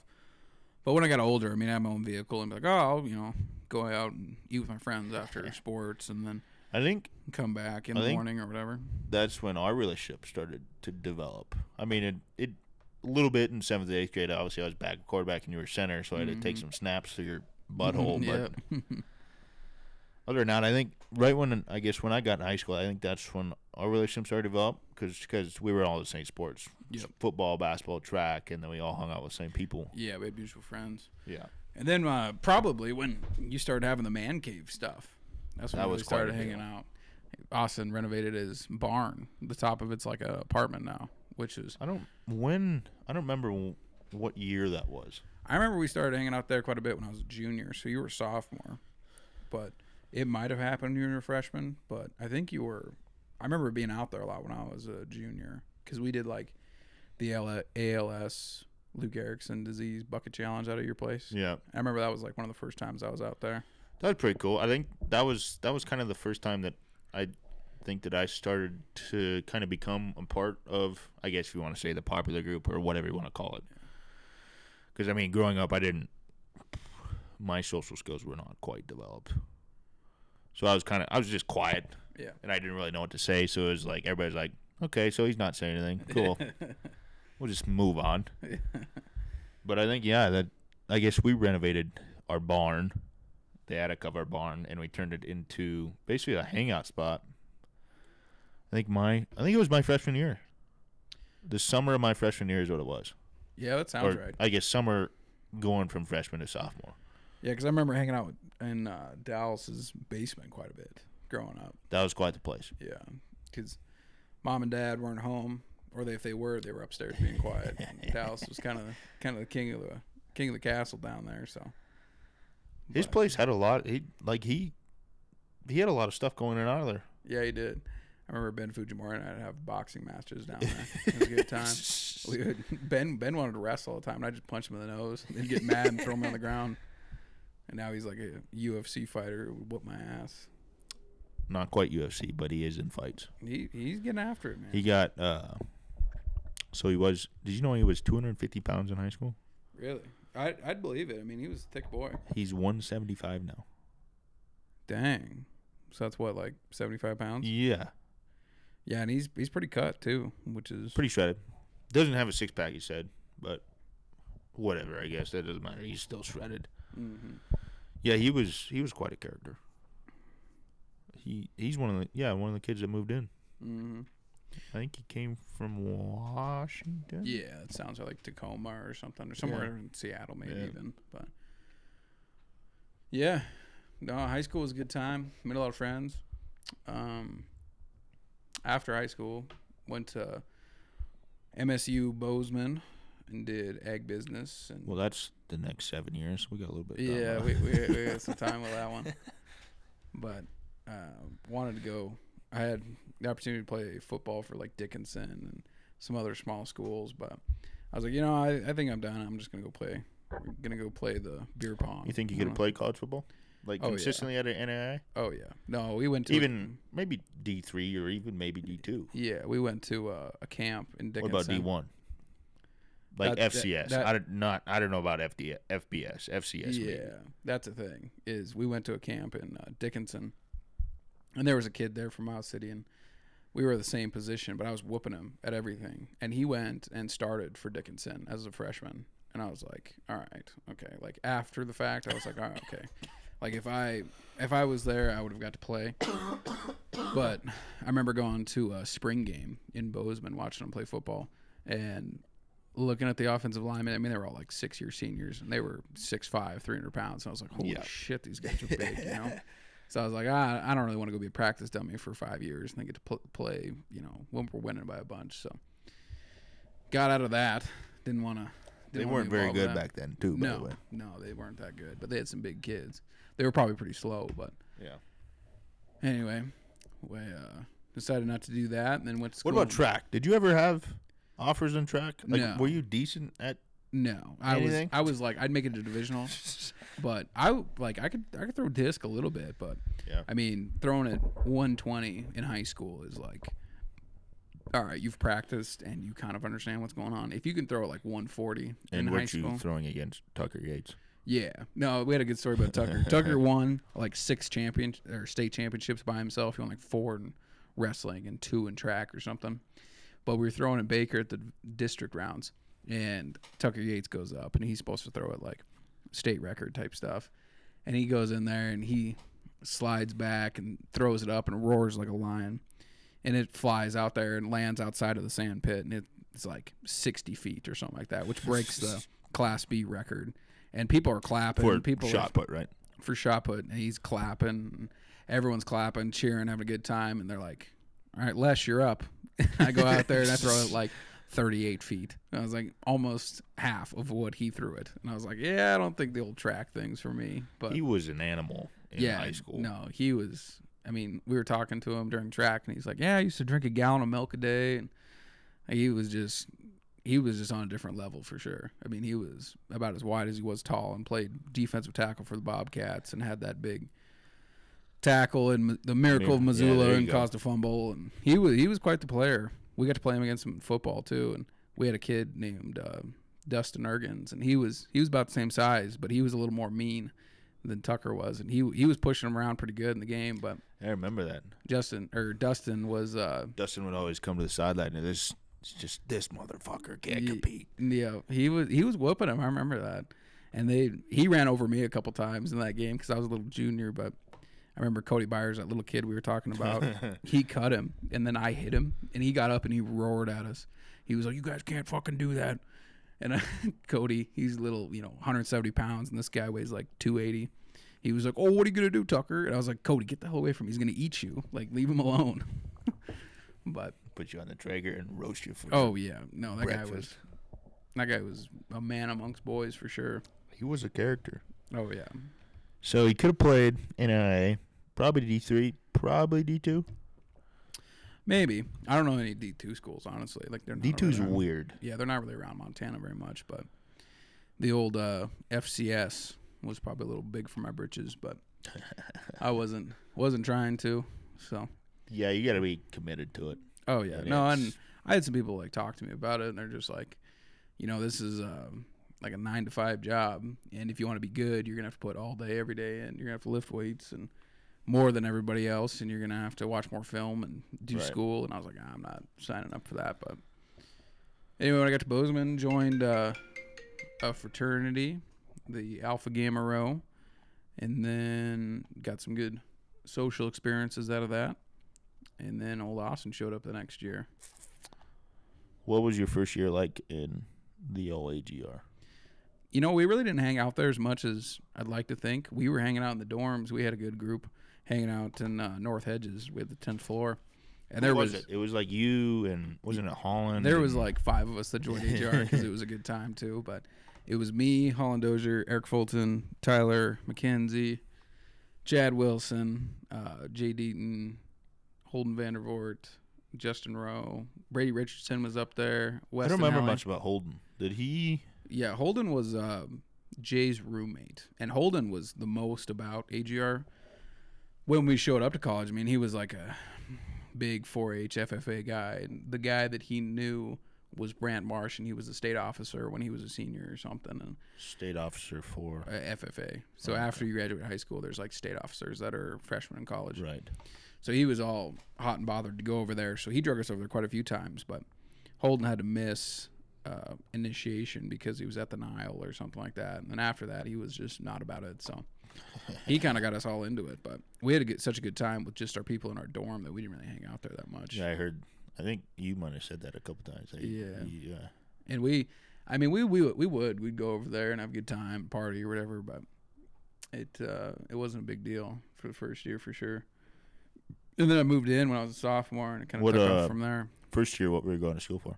I was in ag business for, so Is that what you always wanted to do, or you just take it No, it- because it was? it was just so funny story. I got accepted to Bozeman for graphic design because I was like, yeah, I could be an artist, you know, that'd be cool.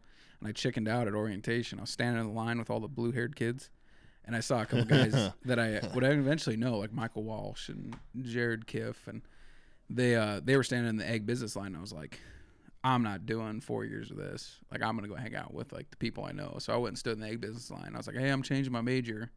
So I changed my major, and then after three years, I had like a, a midlife crisis type thing, and was like, I'm not. So you did ag biz for three years. Yep. And then I switched to animal science first semester, and then I switched to graphic design, and then I switched to studio arts, which is where I finished. What's the difference between graphic design and studio arts? So graphic designs is more like logos and branding for whatever it may be, websites, um, t-shirts, whatever it is. It's all computer based. So you do a lot of sketching on a on paper and then you go to the computer with your designs and make them into a vector, which is basically the difference between Illustrator and Photoshop is they work on two different principles. Uh, Illustrator is an area is all one color and it's blocks and then photoshop is pixels. So it's all these little tiny squares that you change the colors of. So photoshop is good for editing photos and illustrator is more towards uh, logos and whatnot. So like any logo you've ever seen is a vector image. Right. so I did that, and I was like, I don't know anything about computers, but that's the the one thing I don't know, so maybe I'll be really good at it, and I was not. Everybody else in there knew that they wanted to do that. And I don't know. I'm glad I changed to uh, studio arts because it was more hands-on and less computers. The the people I know that graduate with graphic design, I mean, they work for like graphic design companies, and they make wedding brochures, and they make advertising, and they make Right. branding. Catalogs. Yeah, they make all magazines, sorts of stuff. And stuff like that. It's never ending, which is good for your creative process, but it's not not what I would want to do. I want to do more hands-on stuff. So switching to the studio arts was better because it was like you're gonna take ceramics, so you're actually making like coffee cups. I made a lot of ashtrays growing up. I remember when you went through that phase. Yeah. I was in the house and they were like, "Austin, you want a you you want a mug?" Yeah, I was like, "No, Clint, I don't need a mug." And you had like was- seven in your hand. It was yeah. that was the thing. I was like you have to make a bunch before you get good. So it was like, all right, Clint, make just trying to 50 pawn them off on the Yeah. AGRs, just get some spirits and stuff. Yeah, they were just like, you need to make 25 coffee cups before the two weeks is over. So I had 25 coffee cups that were trash, or basically ashtrays, that I'd give away or sell for a dollar or whatever. And eventually they got better. So that was a good thing. And you had to make all sorts of different ceramic, y- you know, use tools like teapots and uh, plates and bowls and all this stuff. But no, that was a good class. And then we had sculpture and I guess when you first get in, you have to take all these entry level classes like drawing and painting and ceramics and all these like entry level ones. Kind of figure out what you want to do, and a lot of them were uh, like creativity based. So we had like create. I it was it was called imagination and creativity, which was all brainstorming, which was actually really helpful because I I honestly thought I became way more creative through that process. It was like Well, I- you were always a creative guy in high school. Like you were. Did you take AP art? yeah, I did. Yeah, that's what I thought. Yeah, and that was honestly my favorite class. We had a good art teacher, old Jay Hoversland. He was uh, an ex football player and the football coach, and like a man's man. Where did he play football?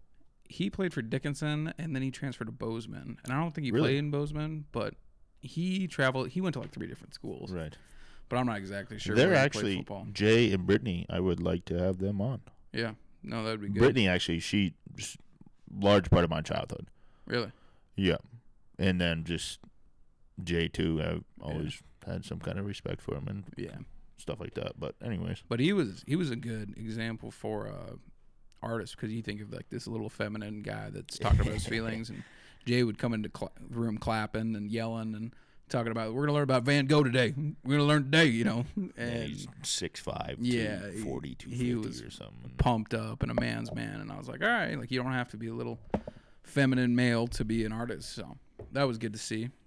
But uh, when I was going in college, we went through the uh, like prerequisites for all the art classes or whatever. And I don't know. I think the the sculpture stuff I really liked because there was all these different mediums you could work with, and Right. it was the 3D was definitely more interesting to me because I can draw a little bit, but it wasn't like I was gonna make a living being a pencil drawer or painter or anything. Because I I took painting classes and it was fun, but that really wasn't my thing. So I kind of focused more on the uh, sculpture side of it.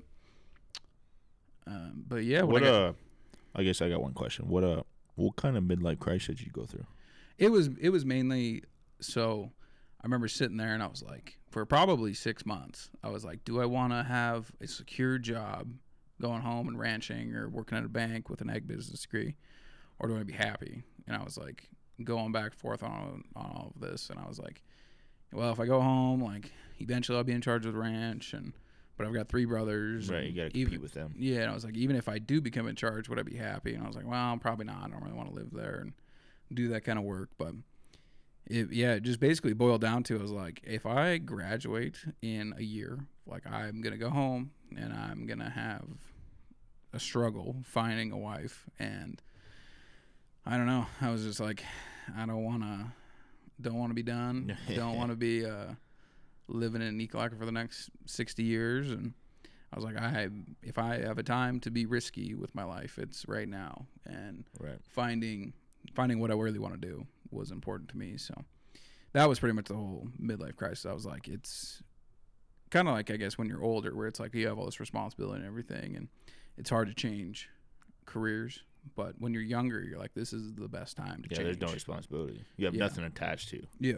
So I was like, who cares? Like if I go get an art degree and then I don't use it, it's like I'm like, it sounds bad, but learning the stuff they were offering for ag business, it was there were some things I definitely didn't know, but listening to my dad talk, I was like, Right, Um, you could go to any rancher, yep, anywhere probably, and learn pretty close to not if more. yep, yeah. You're probably not gonna. They're probably not gonna know the exact science of a lot of things, Right. but it's like you don't need that to have a successful They'll know it works. yeah, they they're gonna teach you more about why the business works of it. And I really wasn't getting that through the ag department at that point.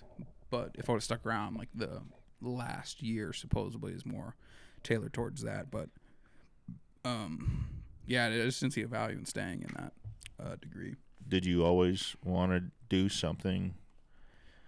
I guess you want to call it creative. Yeah, I think so. I remember being a little kid and pa- painting or whatever. My parents being really uh, supportive of that. And I was like, I knew I was always like good at it. You enjoyed painting as a kid. Yeah. Yeah. I remember being like five years old. My mom gave me like a bucket of paint. Be like, all right, paint something on this old piece of wood, you know, outside or whatever. Right. And I'd have a good time with it. And um, I do a lot of drawing as a little kid. And yeah, when I got into high school, I mean, they had all the different classes you could take. And I don't know, kind of let it out at that point. So Yeah, that's was- that all I remember. You were always, I mean, you were always in Hovey's classroom doing something with either your projects you're on or doing something with Hove hmm or creating something new. And I was like, okay, so he doesn't go to any other class of art, no, so that's cool. No, pretty much. When you have a when you have uh, library study hall and you have honor study hall, you could go to any class you wanted. So I was in there like at least two periods a day, and I I think I even had one class where it was like, yeah, if it's shop, you can just you know work on shop stuff. Or I was like, well, I'm gonna go work on Hove with Hove. I gotta go uh, design this new thing I'm gonna make in shop, and I was like painting the ceiling tiles or something, you know. that was kind of a cool thing you did with that, though. Yeah, no, it, they kind of ran out of space on the walls. Yeah. is what it was. So he's like, well, Mason Melby, he was the first guy to do it. And He did the, um, I think it was like Michigan State or uh, I remember that. Yeah. Yeah, and we're like, what the heck? Like this guy painted on the ceiling, and then every it was like the coolest thing to do for Yeah. probably three or four years. Yeah. So half of this room got filled up on the ceiling, and it was every sports team and every logo, and yeah, that's that was fun. But um, So always wanted to do it. yep, Got to that point. So now you're, I guess you're pretty dead set in your degree, I guess, from Bozeman at that point. Yeah, no, I didn't know what I wanted to do. It was the main thing. I was like, I'm, I kind of thought I should do the bronze casting of like Western art, kind of be like Charlie Russell type guy. So give us a timeline there. You went three years business ag. Yeah, like two and a half, three ish years, and I switched to animal science for like a semester, and then probably after the three years, I was like, I'm gonna switch to sculpture or art in general. How long did that take you? Um, so I did, I did some summer classes too, actually, when I was switching because they're like, all right, this the way this is set up, each year is a prerequisite for the next year. So you're supposed to be here for four years, but if you take the uh, freshman classes during the summer, you can catch up. So you're like technically a sophomore when you start. So I had three years left after three years, so I was in there for six years total, and it uh, it all worked out. I mean, I had uh, had to do. I don't even remember what it was. It was like some art class during the summer, and I had to take an accounting class during the summer and a web design and whatnot. But Accounting. Was that just like a general studies well, class? Or? so they also told me they're like, you are gonna have some semesters that you're not gonna have 15 credits. So you should get a certificate in entrepreneurship, and that was one of the things. Was like, they make those? Yeah, so you can take 15 credits, which is essentially one semester, but I split it up over three years, where it's each semester you take an entrepreneurial class. So the first one that I took was accounting, and then you take intro to entrepreneurship, and you have to make a product, and you have to sell it, and go through the whole thing. And then there were some other classes like business, finance, and some other ones, but it was all good things to learn for sure. I mean, learning about um, spreadsheets and uh, inputs versus outputs and keeping everything equal and learning about Right. taxes and whatnot. I so. think yeah. I think everybody should honestly probably take an accounting class. I'm not saying that they teach it right, but just a,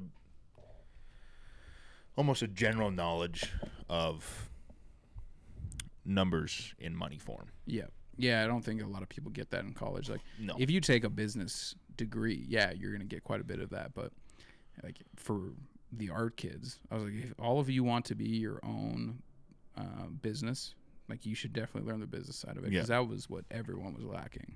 Everyone was like, I like painting, so I'm gonna take painting classes. It's like, all right, but what are you gonna do? Like, if, if you get an art degree, like you have to make money doing art. Right. There's It's- kind of a lot of overhead with art because you're creating all the art without anybody really paying for it. Yeah. You're making it with your Yeah. own money. Yeah, and if you uh if all you ever want to do is just paint on the weekends, like get a business degree and work at, you know, some some desk job and then paint on the weekends and have good have a good time with it. But Right. if you actually want to have your own business and make money off of it, then you need to learn the business aspect of it. And that was the problem with a lot of kids in the art school was like a lot of them that figured it out was they were just like, "Oh, I'm going to be a art teacher so I can do all of my stuff in the summer and the weekends Yeah. and help the kids and have a steady job." But if you actually want to be just I'm going to go out and do this, you know, uh, all week every week and make all my money off of that, you need some business Do you ever think about being an art teacher? no, I honestly never did. I, I was never big into it. I mean, we had a good one in high school, but I was like, eh, no, I don't. Yeah, it's kind of a different world. Yeah, You it- really, honestly, you really probably don't have as much creative mhm. ability. It's definitely hedging your bets on the uh, Yeah. art world because, like, you could be an art teacher and make it big. You know, have shows and you know sell a bunch of stuff, or whatever. But if you're if you're all in to it, it's way faster, and you're definitely gonna get discovered quicker than being Right. an art teacher. It's like I'm not gonna say the people that wanted to be an artist that failed are teachers now, but a lot of the a lot of the professors that I had at uh, school were They tried the whole Yeah. entrepreneurial a art lot of them and were very successful being their own artist, but I think a lot of them found security in being a professor at a university, and they were just like, you know, I can I can make seventy grand a year being a professor, and then make my own stuff during the summer. But like most of them were just like, yeah, I don't like the insecurity of income. right. So what was what was your timeline doing that degree? Art, Yeah. yeah, it was uh, it was three years, and I got a four year degree squeezed down into one because of summer classes and. Right. I had to do some some persuading on some of the advisors and whatnot to let me take classes that I wasn't supposed to take. But yeah, squeezed it into three years, so I was two years overdue, which was actually really fun for being the the old man in a fraternity. I mean, I was yeah, you were at Hoo Ha. yeah, no, it was a good time. I uh, when all my friends that were my age graduated, I was like, I have, I'm not supposed to be here, and I have two years just to dick around and have a good time. So that definitely helped my uh, my thought process on being in college. I was like, I'm gonna have the most fun. I'm gonna get the most stuff done I can, but What was uh I'm playing with house money at this point. what was what was your biggest takeaways from college? Ooh, uh, just growing up was probably like the biggest thing I'd say. There's uh, there's a lot to be said about just being away from your parents and being responsible on your own time. And the thing with college is, no one is forcing you to be there, and if they are, you're not gonna want to do it. Right. So it's like it's all on you.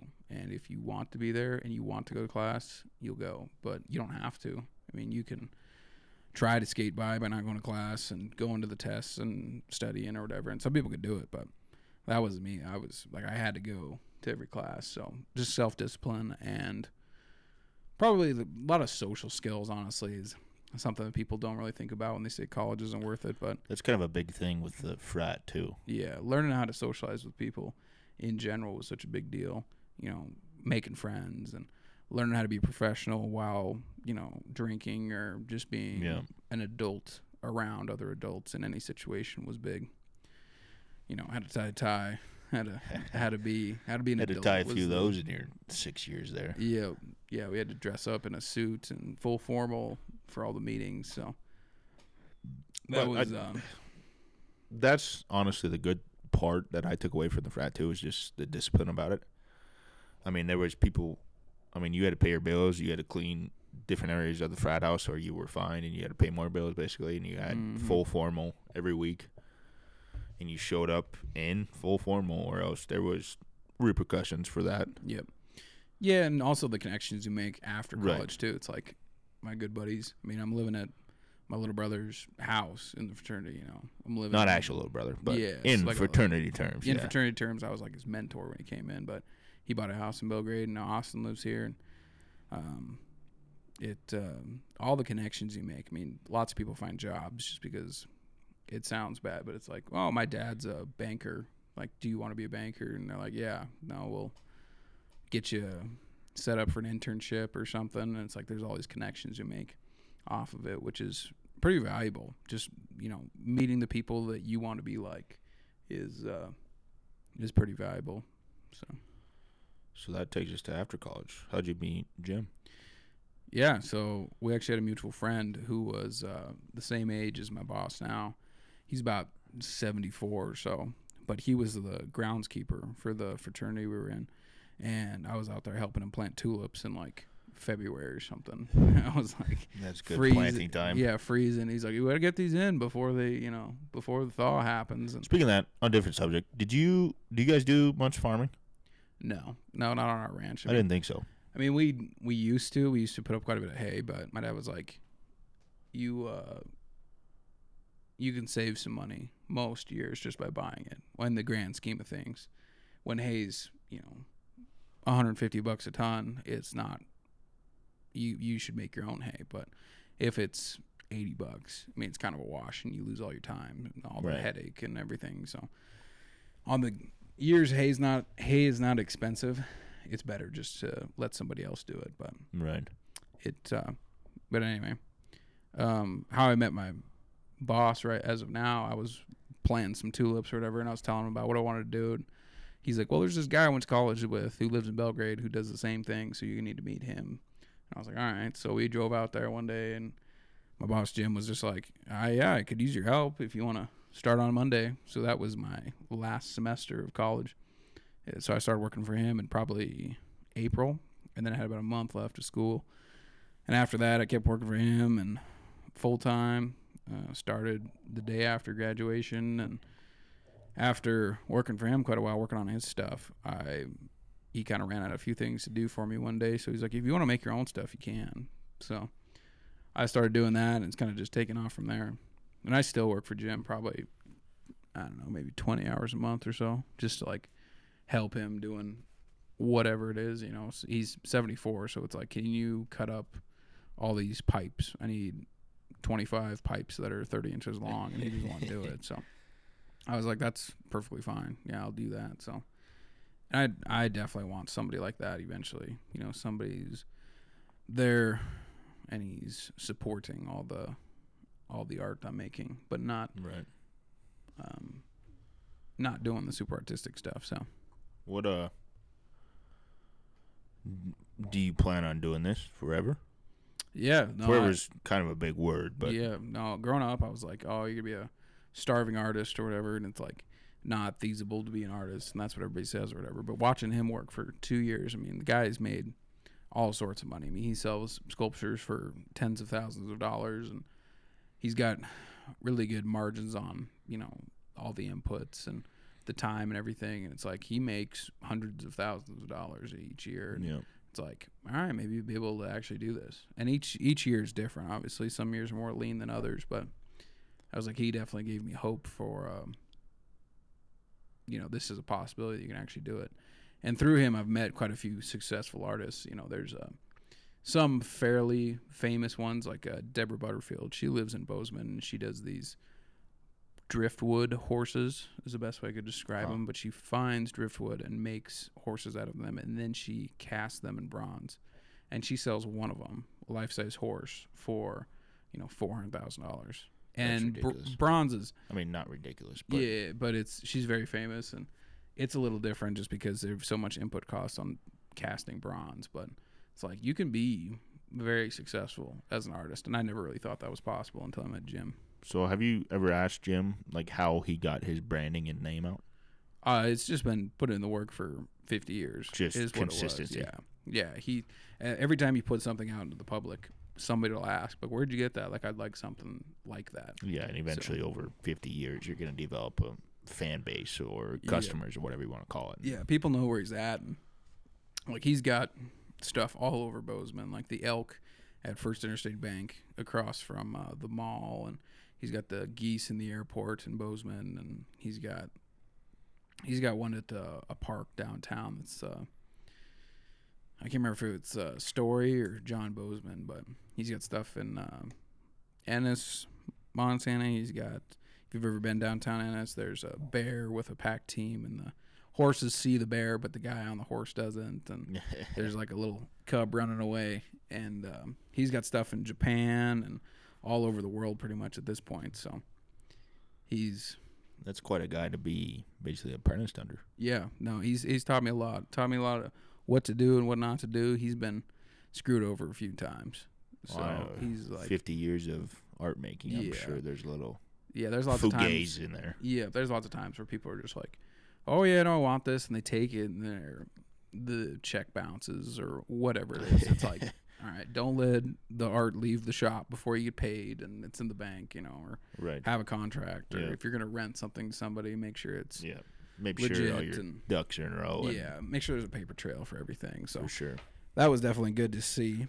Um, he's taught me a lot of little techniques and how to do some of the things he's done. So, and he's come up with quite a few different things on his own. Like he used to make a lot of birds, so making feathers was a big part of it. And he showed me this technique on how to do it. Metal feathers, right? yeah, metal feathers. So it, um, yeah, eventually you could look at it long enough and figure out maybe how he did it, but just having him, you know, walk me through it was a big thing.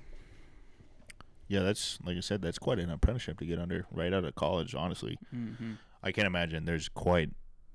I can't imagine there's very many people at all that come right out of college as with an artist degree and just go right into making stuff.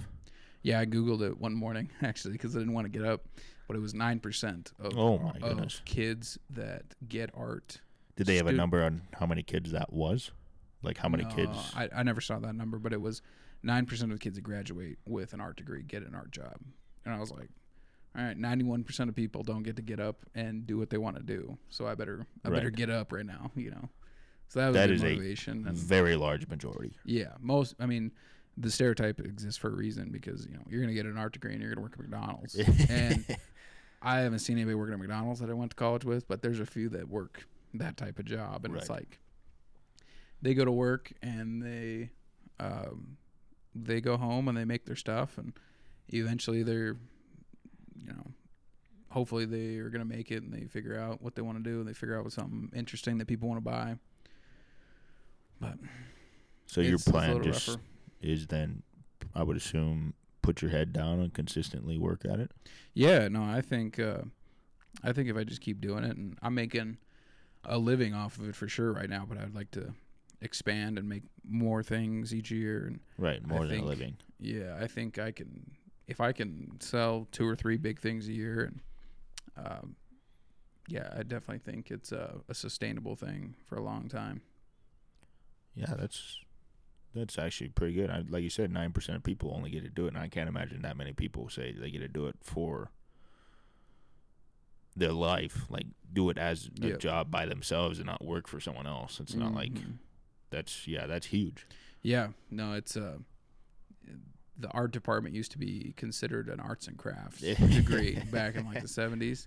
And that's what it was. I mean, if you went to school and you wanted to get a MRS degree, you wanted to find a wife or a husband, it uh, was like, wow, I'm going to learn how to make quilts or I'm going to learn how to make coffee cups or whatever. And it's like you can you can do really well doing that. I follow people on the internet that uh, make a good living doing that, but they're 100% in. And I think that was one thing I learned from college was if you're gonna do it, you got to do it. I mean, there's no nobody has ever. There's no Six- three quarters of the way. There's no halfway. There's no ninety percent of the way. It's hundred ten percent. Yep. There's there's no one who has ever waited to be discovered that it worked out for. Right. It's like you have to, like right now, being 26, it's like you have no responsibilities. If you're 40 and you want to become a world famous painter, it's like It's a little tougher. it's a little. I mean, you might have 20 more years of experience, but giving up all the security of a good job or whatever, it's like right. if you're going to take risks, I would suggest doing them in your early 20s. For yeah, sure. you get time to recover. Yeah. And I don't have a plan B, which I think is honestly the right way of doing it because if you have an out when things get tough, you're gonna run to it. Yeah, you just You know, if I was like, well, if things don't work out, I'm gonna run back to the ranch and be a cowboy forever. It's like, I, the first time things get hard, I'd consider it. I'm just like, no, it's not an option. So no, you're not quitting. No. I'm in it. In it to win, huh? Huh. So that puts us pretty much where we're at now.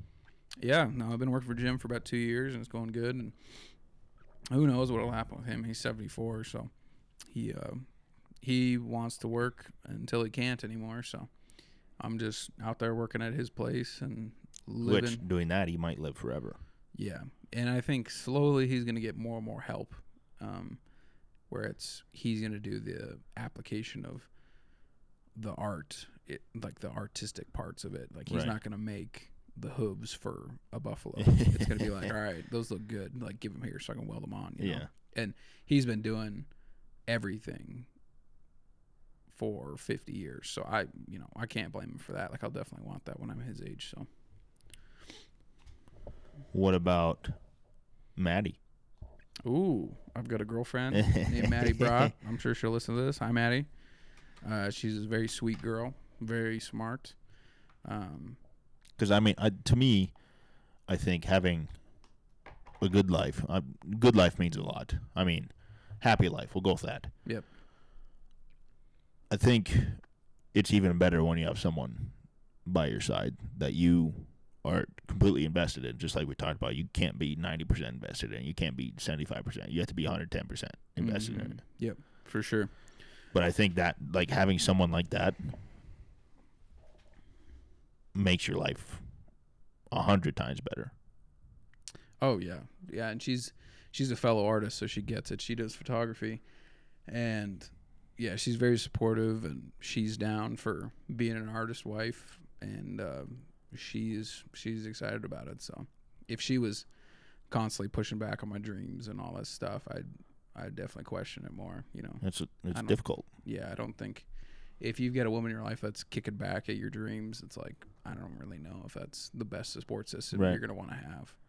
Because my big thing when looking for a wife, it's like, can you drink coffee with them when you're 50 and you're both fat and ugly and you've got Yeah, you both don't care. you're both got bills and you've got kids running around screaming and it's like all right are you actually going to enjoy hanging out with this person and i definitely do and i can Right. definitely see that happening so Well, that's fun, I Yeah, guess. yeah.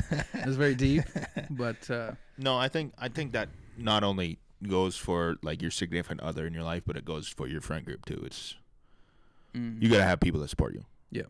Otherwise, you're gonna be there's I guess there's a lot of quotes that say like you're you are the average of your top five friends. Yep, 100% yeah if you're if you're constantly getting pushback from all your friends it's it's not gonna not gonna work out you're gonna slowly doubt yourself and Yeah. you're never gonna Yeah, never gonna reach what you want to do You never hit your goals. You never hit your potential. Yep. Kind of just pretty much you coast. Yep. Yeah, and it's like I can't remember who's talking about it, but they're like, if you hang out with people that only talk about money, eventually you're gonna know stuff about money. Right. It's just like football or basketball or whatever it is. It's like our one roommate Tori, he likes hockey, but the rest of us like football, and he didn't know anything about football, but he hangs out with people that know football enough. He can have a conversation at Thanksgiving with his, you know, father-in-law or whatever, and he's like, "Thank you guys, because that's what you guys talk about." And it's the same thing with like money or whatever it is, where it's if you hang out with people that are successful, like eventually you are going to be successful. And I think that's a big thing. Surrounding yourself with motivated individuals. Yeah, it's a weird deal. That's kind of I'm. That's kind of what happened to me because a lot of when I was not up here, a lot of the time I'd be at the bar drinking and gambling. Mm-hmm. And I mean, I'm not saying it's fulfilling. It might be for some people, but I would say a majority of people you kind of question what is like what's going on. Like why am I not moving or feel like I'm moving ahead in life? Yep.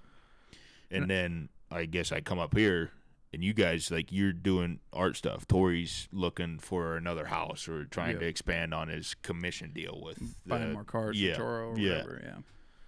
Yeah, no, I think that's I think it's a very important thing. You know, if you just hang out with people that hang out at the bar, it's like what do you like you're obviously not enjoying your day to day. Like I know some people Right. like, It's almost back it's home. like a distraction. yeah, it's it's uh, escape from reality. It's like, well, I'm gonna work and I'm not gonna like my job for ten hours of the day, but at least I get to go and gamble for an hour. Yeah. It's like the problem with the small towns, I think, and that goes back to mental health. Is there's not a lot of fun social things to do that don't involve drinking, and it's like Not really. if you're at the bar, that's where all your friends are, Yeah. and there's gambling machines and there's women, and it's like Yeah, you're You- either you're either working or you're doing some kind of drinking activity. Yep. So that's that's one of the things I have about mental health and ranching is like if you if you're out there and alone and all your friends are at the bar, it's like you got to find something fun to do that isn't uh, a negative aspect to your life. Like obviously everything in moderation, but Right. Like said, I'm not the- saying drinking's bad. And I'm not Yeah. saying gambling's that bad. I like you said, moderation. yep, and like join the the basketball old man beer league of basketball or take up hunting or take up whatever it is but don't don't just hang out at the bar i think that's one of the worst things you can do like going out friday night's fine but if you go to the bar after work every day all day you're gonna end up a little barfly and right. nobody nobody thinks very highly of those guys i guess Not really. It's tough too. yeah and it's it's very I mean, sad yeah, doing that. It, I mean, it's tough to set legitimate goals. It's Mhm. tough to have legitimate relationships, friendships, all that stuff. I mean, you, might still have them, of course. I mean, you have them with the people at the bar, but it's like if you really look to have. Yeah, I know. I just seen it. we're watching the uh LA Chargers Jags game right now, and it looked like they missed the field goal, but it's saying they uh it's saying they made it. The Jaguars are freaking out like they. Well, there's a penalty, Oh yeah, no, they just But they ran declined it. it, Up. They just so- won by one point. Fine. probably offsides, and game point right there, 30-31. Jaguars beat the Chargers. 2023 playoffs right there. First time the Jags have won in a long time. good for the Jags. Yeah, good for them. Poor Chargers. Huge comeback too. They were down by what? 27-20. 27. I No, think it was 27 0. It was 27 not 0. 27 20. Yeah, I was like, it was fucking. Yeah, it was a lot. Yeah. How Yeah. was? Do you want to talk about uh, your growing up and all that stuff, or do you want to? I don't, I honestly, I don't know how I want to bring that up. Yeah. Like, it's a weird deal because I'm trying to do a podcast about other people. Yeah, that's true. Yeah, maybe save it for a couple more. But Let people like- uh, listen to a few more episodes. I, I've thought about that a little bit. It's like, I mean, being the host of a podcast, never really done it. First one. I don't really know what I'm getting myself into. Yeah. no idea. I do want to do it. Like I enjoy having these conversations with people, hmm and it, it honest, it's it's almost feels like it's forcing me to have these conversations, like to be able to have deep conversations about life, about lessons, about people growing up, about the stories, basically of all of that. And it just, I don't know. I day in and day out consistently list of podcasts. A lot of them about war, a lot of them about stories about people, but it's just they all go back to their childhoods. hmm They go back how they grew up, how they got to where they were, and uh, it, it just connects to me. So I, I I thought about that. I don't know how I'm supposed to bring my story up. I guess, but hmm Well, maybe we'll do one with uh, both the roommates here. Maybe when Cole Stump gets here. he's coming in February, isn't he? Yeah, it's coming out pretty soon. I don't know when exactly he's showing up, but we're getting a, th- a third roommate here pretty soon. He's doing the horseshoeing school in Bozeman, so. But anyway, Hold on, put your um, go closer to the mic a little bit. Speak into it. yeah, right here. Austin's working on the technical technical difficulties. right? Still have no idea what I'm doing. So I don't know. It's picking mine up pretty good. I don't. I think yours picked up. We'll listen back to a little bit, see if it talks. Yeah. anything. Yeah. So that was Clint Lesh's life. I guess we were getting into a spill about setting goals and not going to the bar twenty four seven. But Yeah, you know it's just tough in the small towns though, because it's like, you know, you've got your five group of friends and four of Right. them at the bar every night. And it's like, wow, I guess I'll go there and have a drink and eat supper. And it's like it's it's expensive going out every night. A little It's bit. like, you got to find fun things to do, and problem is most fun things are illegal. that are you Pretty much. fun, you know. Oh, we didn't even touch on spotlighting. Yeah, I was like, if you go shoot shoot rabbits in the dark. I mean, I don't I don't even know if that's legal. I think it's illegal to shoot vermin in the dark, but Yeah. you obviously can't go hunting in the dark. But No. Never done that before. But yeah, Austin and I used to go out to his place, and I mean, there was probably three or four years there where you had an infestation of jackrabbits. We really took a yeah, you- toll on you- the rabbits. You guys were the the dominant predator around there for sure. it was uh, we had, there was one night that it was just Clint and I. We took a gator out, it's side by side, but Clint, I was just driving around the field, just had her pinned, and Clint just shotgun out the window into everything that moved. Oh yeah, I know. We just run up on these little rabbits and hit them with the shotgun, and by the time you turned around to see if you hit it, you'd see another rabbit, and you'd just baha towards that. I it was think- fun as hell. I think we were only out there for like an hour and a half, and we got like fourteen of them or something. Oh yeah. No, and when I was out there, we never saw anything other than rabbits. But you guys got like coyotes and stuff, you? Yeah. Yep. That's that's the one thing that sucks that I moved up here in August and I guess in Belgrade. And for the first time in years we actually got snow. Oh, back home. And that's what we do is chase coyotes. yeah. So How do you hunt coyotes on a snowmobile? Do you just see them and chase them down and shoot them? yeah, so you got a over? foot of snow, right? And coyotes can't really run in snow. They don't have the whole web feet or whatever that snowshoes or whatever you want to call legs. them. Yeah. So they just kind of prance around and hope they can get away, but, but we're on snowbills, so Yeah, they, you throw open all the gates in the fall when No, all the cows are usually just and- go over the fences. really? Yep. There's enough snow you can just hit the creek, just go over the fence. Damn. So you don't you don't even open anything. You just that's the, the that's the cool thing about Eastern Montana. None of the ranchers care. Yeah, there's just big snow drifts. All the too. cows are in one spot, usually by the house. So you just stay away from the houses. Yeah. And you just fly. Yeah, and go jump off a snowbank. That was one thing my dad always joked about. He's like, "Yeah, we got two inches of snow, but six foot of wind. So there's six foot of snowbanks everywhere, but most of the bou- ground is bare." So. Six foot of wind. That's a good analogy. hmm Yeah, we uh, we just run them over, chase them down, run them over. If they don't die, we carry pistols on our handlebars and holsters. Oh, Just get off and shoot them. And do you ever uh, tan the hides or anything, anything like that? yeah, so we used to that when I think it was three years ago, or something like three or four years ago. Anyways, they were worth seventy five dollars a hide. Really? Yeah, so you get twelve of them. That was the most we ever got in a day was twelve. I don't know how much money that is. Pull my calculator up right now, It'd be like but it was nine hundred and twenty-five bucks or something like that. Nine hundred exact. Nine hundred, yeah. That's a pretty good day. I mean, it, it sucks You skinning can- coyotes and tanning them and but stuff, but You can Even pay a for stretch your run. fuel hmm and the food. yeah, Yeah, you could have a full day. It's basically make some free money. fun. Free fun. So you got to go find find fun out there. and that was a good thing too. Like growing up was there wasn't nightlife and there wasn't amusement parks and there wasn't anything like that. So it's like, all right, go play in the pond for Closest the McDonald's afternoon. for me was eighty two miles away. Yep.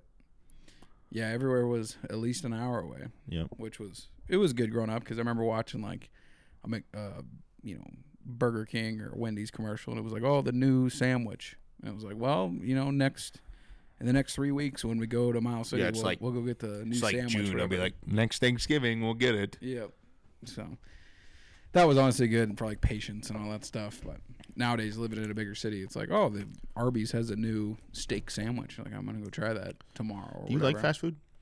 yeah I, I shouldn't I mean, obviously at times everybody does, but Yeah, I think uh, honestly, I think fast food's gotten a lot better. Like growing up, like maybe Really? maybe I wasn't exposed to it very much as a kid, but it's like the quality of fast food. I think has gotten. and I think if you pick the right fast food restaurants, yeah, no, like a a Big Mac is the same as it always was, but like you start venturing into like Arby's or Burger King or whatever it is, it's like they've got some some new things that aren't just the the general deal Austin's having PTSD over here. I think a ghost just fucked me in the butt. Oh. You ever had any ghost experiences? Sadly, not. Really? You ever had I anything? was so my uh my father they he was a sibling of six right? Six or five brothers and sisters so six kids. Mm-hmm. and the parents were gone. So they built the house on the ranch in the 1970s i think. Hmm. when my father was 12 he helped my grandfather build it. And i guess they were my his mother and father were in town or something. And all the kids are playing pool downstairs.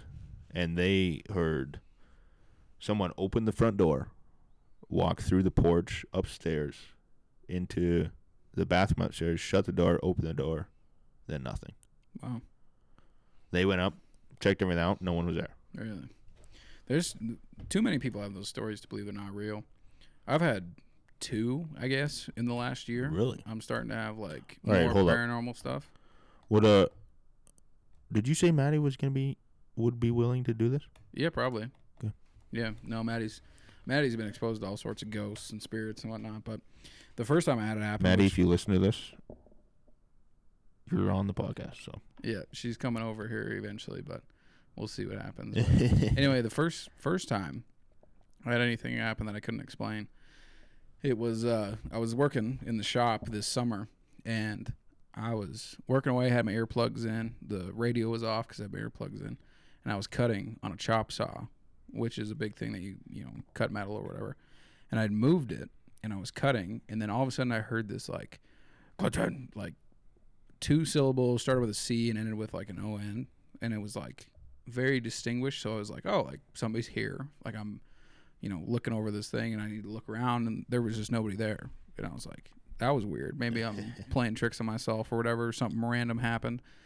But then I looked, and I was about a quarter inch away from cutting through the cord on the plasma or on the chop saw. And it was like somebody said something right before I was going to cut through. Because if I cut through it, it would bind up and probably cut it and wreck the whole machine. But I was like, I looked around and I was like, oh, thank you. And went back to work and I don't know what it was, but I was like, that's very random and good coincidence. And it was right before I was going to mess a bunch of stuff up and somebody stopped me. But what about And- the other one the other time was probably two weeks ago, honestly. And it was, really I don't know what it was. Like the sleep paralysis is uh, what I'm kind of blaming it on, but how many times you had that never. really Never had sleep i've never had it either i'm kind of paranoid about it but Yeah, and I, I, I didn't like. I've always been interested in like astral traveling and all this stuff. Like when you're dreaming, you can lucid dream or whatever. But I've never done anything because I knew that kind of opens the door for it. But I was staying at my uh, girlfriend's house, and it's very haunted. Like she's, you know, always have hearing. What? Yeah, she's like always hearing. are you bringing footsteps and- demons into this house No, I don't. I'm not dragging any with me. But this was at her house. is she she- bringing demons into this yeah, house she's got she's got 45 stories about ghosts and people talking and seeing people and all sorts of we're stuff. gonna have to dive into that Yeah, she's she's got all sorts of stories, but uh, for me, I was I was asleep and I was waking up and going back to sleep. was she in the bed with you Yeah, and uh, I woke up. so and maybe it was her demon could have been, but uh, she doesn't believe in like bad demons. I guess she was thinking it was more was like interdimensional people of some kind, but well that's basically what happened was I was laying there on my back and I woke up and I was like tied down. Like somebody was pushing on the sheets on both sides and I could see them and they were like shadow dark figures and I kept having this face flash in front of me that was like an alien like the very like um, okay so like the little green aliens like short no big so, head or so they were actually like tall and skinny and dark and there was one in the corner that was looking were at they just like shadows? No face? yeah they were like or shadows was there features? Yeah, so there was like the outline of like a tall, slender person, Okay. and there was two of them like holding the sheets down and the and the What? blankets, and I couldn't move, and I was freaking out, and I was like, "What the fuck is going on?" You know, and it was in her room, and I was looking, like I was awake, maybe I was sleep paralysis or something. My body was asleep, but I was freaking out and I couldn't move, and then um, the they kept having this like face that was in my face, and it was probably you know a foot away, but it was this alien and it was big eyes, you know, egg shaped head, and it was like staring at me. Oh, so generic alien. Generic, Tall, slender, stuff. generic alien face, dude. and it was in my face and was trying to tell me something of some kind. But then I was like, no, no, no, no. This Did you real. ever feel at any point like in harm? Oh yeah, I was freaking out. I was like, I couldn't move. So could you speak? no, I wasn't speaking. like, It's, could you uh, move? Could you move your head at least? No, I couldn't. Could you move your mouth? Uh, I, I, would assume you could move your eyes because you could see everything. Yeah. No, I was like looking around. It might have been me coming out of a dream or something, but I was like, no, this isn't real. That's freaky. Yeah, it was like, no, this isn't real. This isn't real. And, like I stopped it in some sort of way. I was like, get out. This is, you know, get out. I'm not, not doing this. And then, um, I guess I like closed my eyes and like went back to sleep and because they stopped Whoa. and I like rolled over and went back to sleep and Maddie was getting up to go to the airport at like five in the morning. She's like, "Can you sleep okay?" And I was like, "No." and uh, she was like, "Oh, like what happened?" Like she was like interested, and I was like, "I'll tell you later." Are But- those? Did you tell her? I would assume you did. yeah. So I, I was like, I don't want to talk about it because I was still freaked out, and it was slap dark in the room. It was like five in the morning, and I was like, I don't want to talk about it. So I like went back to sleep, and I didn't really think about it when I first woke up. But then she asked me, she's like, "So what were you talking about?" And then I told her the story, and she was like, "Oh my god, like you were having." People from like other dimensions or sleep paralysis Does- or something was is that- happening. Like similar to what she experiences, Um, no, she's like the type of people, or no, she hasn't seen anything like that. She's never seen aliens or anything. Um, but she's she she used to have That's a freaky. roommate that was there, and she would have all these experiences of like people walking around or people talking. Maybe that house is like a portal. Maybe I don't know, but it's super old. It's probably 80, 90, 100 years old, and there's been all sorts of people live in it. But um, yeah, they had a dog that lived with them, and he would freak out randomly, and it um, Yep, it's kind of sketchy. There's you're bringing had- demons into this house. aren't yeah, you? Maddie's seen uh, like people, um, like in the corner or whatever, and I don't know, just a lot of uh, very spooky stories What uh, in that house.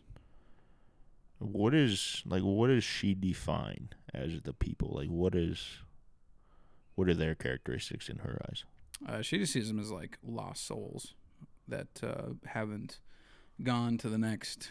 To Is there heaven definition? Is there? She just says spirits is what she goes with. She just sees like But- shadows, or No, I mean she's probably seen shadows, but we haven't talked about it, I guess. But she's more of like, there's people like people like touched her, um, like grabbed her leg while she's asleep, and there's like no one in there. But she's she's pretty powerful. She'll like tell people like no one's allowed in this room besides me and Clinton, and then nothing happens.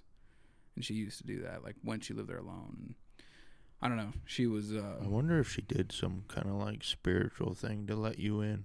maybe. I don't know what it was, but But then Like, you're getting attacked by interdimensional aliens, so Mhm. it's like Yeah, no, I, I definitely get uh, an eerie feeling when I walk in there. I'm just like, this place is definitely haunted. oh, Yeah, like it's just a little like fight or fight or flight instinct, I think. But she's uh, she's had all sorts of crazy stuff happen. She's had uh, she saw um, like people that have died recently that uh, like define people her. like like uh, friends or Yeah, she's had friends die. associates or Yeah, and then she's had like older people in her life, like family friends, that'll show up and just be like, you know, hey, like I'm doing good. I just wanted you to know, don't worry about me. And she's like, okay, and they leave, and it's like, what the fuck? And I'm like, certain people are more prone to it for sure. It's like if you are accepting of that and you can it's like a it. weird vibration. Yeah. I was telling her about my shop experience when that whatever it was talked to me. She's like, That was the best thing you could do, saying thank you. It was like acknowledging Right, the fact that they were Don't there. be like, all right, would- don't do that again. Yeah, if I freaked out and my great great grandfather was like, Oh, well, he's not ready for this, that wouldn't have been good. But if it was you know, if I showed that I'm good with what uh, having creepy shit happen. what's then- your thoughts on faith uh, I grew up and that type of yeah, I grew whole? Because I mean, this kind of ties into that. Like if you're Yep. if you're feeling eerie feelings or just like seeing figures or there's a lot of things that go into that. Yeah, no, I grew up uh, Lutheran, and I would con- still consider myself a Christian. I haven't been a good one. I uh, haven't gone to church in a long time, but no, I definitely think uh, I've got my issues with organized religion and like A lot of them are like cults. yeah how they benefit the people in charge. I'm not a big fan of that. There's been a lot of stories, but I think if you live your life in a good way and you are a generally positive person, you'll be rewarded at the end. And whatever that looks like, I think it's a close description to the Christian heaven. Right. Um, I think I think a lot of people that are spirits, you know, they talk a lot about murders and whatnot, but I think if you exit this life in a traumatic experience, you really don't know what's going on. So you don't Like a weird way. Yeah, if you get murdered or something, it's like you don't know how to get to the next section, and you um, are stuck in some sort of way. You're Do holding on you to think something. that you can, like, if you're in that section, do you think you're able to get out, or are you just stuck there forever? no, I think you definitely can move out of that. I think you can. Uh, It's almost like the spirits or something have to come to terms with what yeah, happened. Yeah. And we don't know anything about this, obviously, because we've never died before. But if you, uh, I think Good point. if you, uh, if you're spirit and you're stuck in purgatory or whatever you want to call it, where it's you're in limbo between the two, I think there's definitely something that they have to do, or something has to happen before they can move on, and whatever that may be, it's, uh, It's- obviously not easy for them. So, It's such a weird deal. Because, like I said, I agree with you with the whole organized religion. It's kind of a. Uh, yeah, it I- gives me weird vibes. Yeah, I think the uh, I grew up in a very like positive experience with religion because it was pretty much a pep talk every time you went to church, which was I don't know. It sounds like it's pretty uncommon, but it was basically we're gonna do better this week and we're gonna treat each other Yep. better and we're gonna have a good time and you're gonna Yeah, that's where that should be. you know it's never a shameful thing and it's never like well you didn't donate enough or you didn't uh, you know do whatever this week or in your life to deserve forgiveness and it's like the way i went through religion was um, you know none of us are perfect but we're going to try to do better so this week i want you to call somebody that you haven't talked to in a long time and you're going to have a conversation with them and it's going to help them it's going to help you and it um, it was always a positive experience Yeah. for sure, which was nice. Yeah, that's a. I mean, last week, so I was back in Baker for a week last week, and I spent quite a bit of time with the Gonzarowskis, and they're very faithful people. Not so much in the church sort of fashion, but just in the Bible and Jesus and God and stuff like that.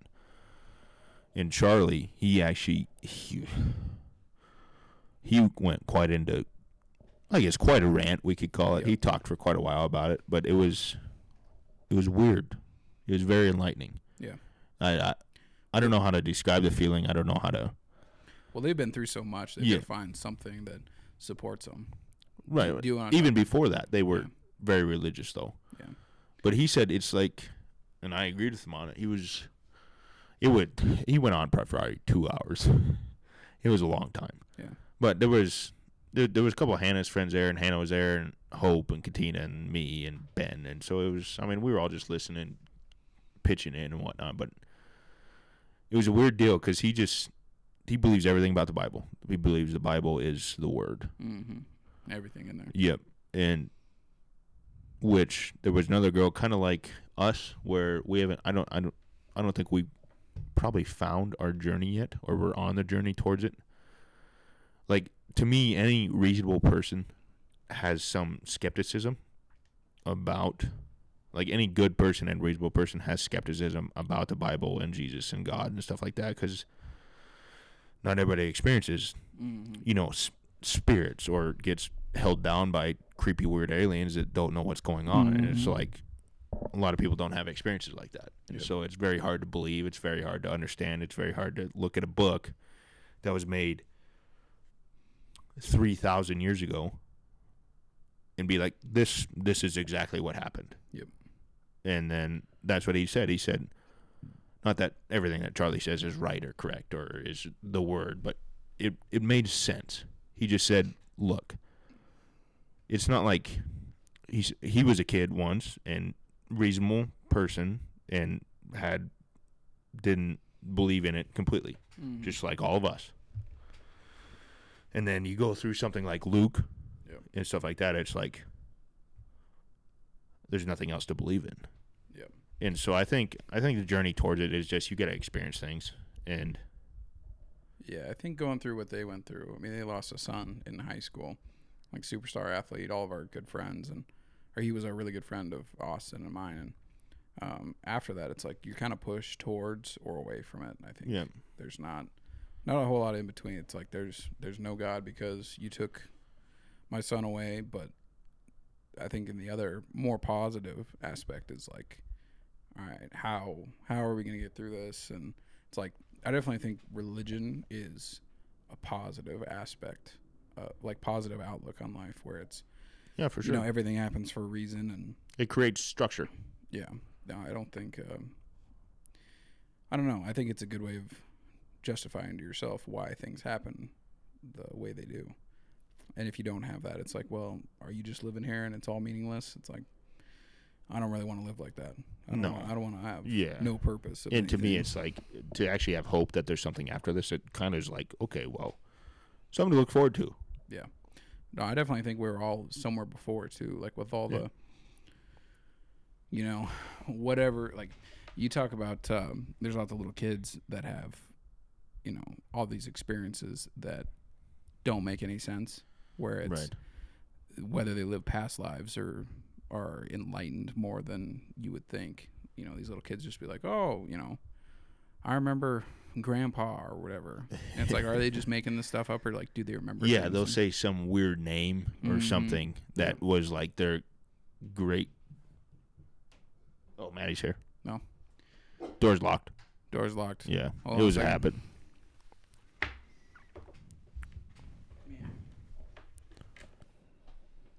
we are back on Welcome, Maddie.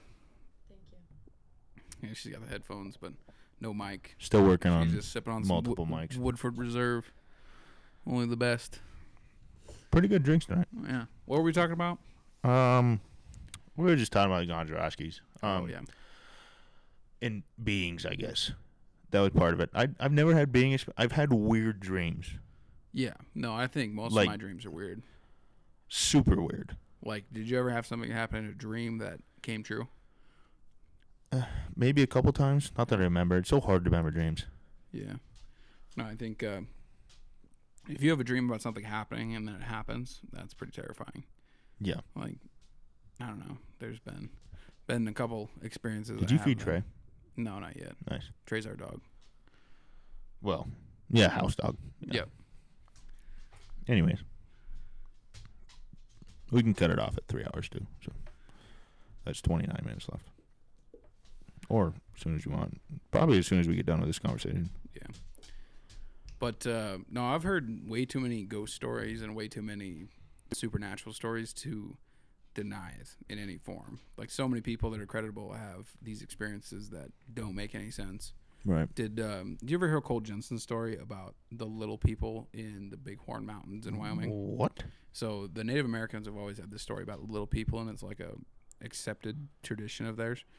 But anyway, one of his buddies. There was little people on an island somewhere. I know that. Yeah. So there's um so our buddy Cole Jensen has this one friend who used to work for the National Forest and he didn't even want to tell the story. He was just, oh, you know, I had Oh, this, this is like a legit story. this is a legit story. It's like second second hand, which for what it's worth. But the I guy mean- didn't want to talk about it and he didn't the guy's seen little people. Is yeah, what I'm saying. yeah. So he didn't want to talk about it. They're just like, you have to, you know, tell us the story. You know, you had something crazy happen. But this guy worked for the National Forest, and his job was to go check on all the cabins during the winter. So he would cross country ski all over the mountains in Wyoming. And he said one day he was going to go check the farthest cabin, and he was skiing, and it was getting dark, and it, the sun was going down. It wasn't dark yet, but he was, you know, cross country skiing towards his cabin. He could see it out in front, and he looks back and he sees people skiing behind him, like little people, What? like in proportion to Okay, a, so are these adult. legit skis or like brand skis? Like where they just No, so like he didn't mention anything about the people skiing. No yet. details? nothing yet. But Okay. he was like, yeah, these people were like skiing behind me and everything. You think of it, it like, looked like kids. But he just like kept going, and they kept catching up to him. And then when they got closer, he could see that they were short humans. They weren't kids. They weren't in that proportion. They weren't like all body and like nubs So- farms. They were full grown. Is this people. like backcountry skiing? yeah, in the middle of nowhere, Wyoming? And he was saying that uh, oh, they were in proportion to a normal human, which was super strange. They were like three feet tall, but they had long arms, and long legs, and like small torsos. So they were just What? shrunk people. And he said, like if you can think about like a like an elf or anything like that, you know, some small human. But they were skiing behind him, and he was like, "Oh shit! Like those aren't people." So he started skiing faster and skiing faster, and they're catching up to him. And he slowly got to the cabin and got in there and shut the door and was like freaking out.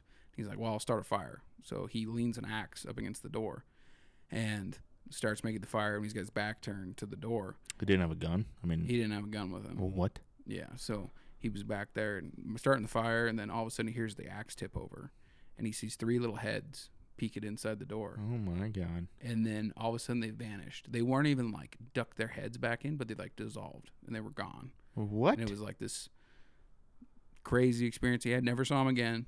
Just they were there. They were. He said when they were skiing towards him, Cole was telling me he's like they were not. Uh, they weren't human because they could like rip their arms off and throw them up in the air, and they were like giggling. And they're like total freaky. You know, they like nothing about them made you think they were human, and they were just skiing right behind him. And they were throwing their arms up, juggling them, type stuff. And he was like, "I'm fucking crazy. I'm tripping. I ate the wrong mushrooms or something, you know." oh, and- what? Yeah, and uh, he did some research on it, and he was like, "This is a well-known thing about the Native American tribes that lived around those mountains. Was like they accepted the, you know, the little people of the mountains, and you don't go there, and you don't hang out there, and you just stay the hell away from there." And he ran into him and never saw him again.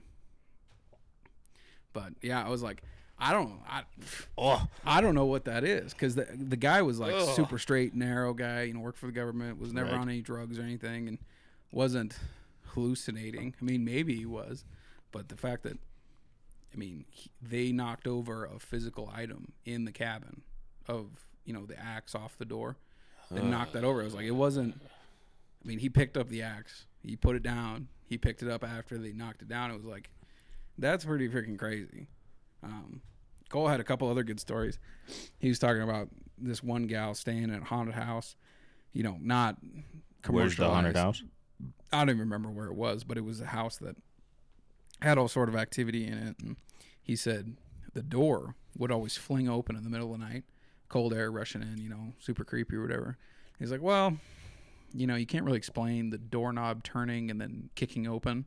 It's like if it opens slowly, it's like, all right, I didn't latch it or whatever. But he was saying that it would fling open and, you know, Did every you say with a locked door too, or without a locked well, door? it's like it's latched. Like it's not locked, but it's Okay. latched. But if it's not latched, now you can understand it like opening because of breeze or Yeah. whatever. But it would fling open every morning or every night, I guess. And he was saying that this gal, she was like, I want to try something. So she shoved her bed up against the door. She said in the middle of the night, the bed went flying across the room. the whole thing slammed into the other side of the room, and the door was just wide open. was she on the bed? yeah. Oh my goodness. She woke up to this.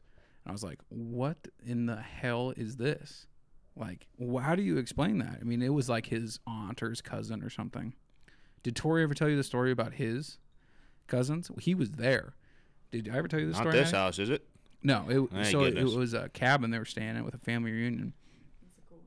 And they were staying in the loft of this, you know, Airbnb type thing, and the parents were in the main house or whatever, and they were saying, you know, oh, this place is, you know, really old, and it's um, you just it's just really old. And, like they didn't mention anything about ghosts or anything, but he said he had one of his cousins woke up in the middle of the night and was like, Elizabeth's in my body. Elizabeth's in my body, and she, she wants us to leave. She wants us to leave. She doesn't like us here.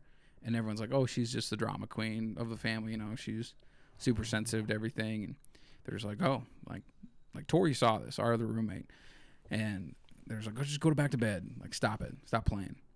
And the next morning, all of Tori's glasses were gone.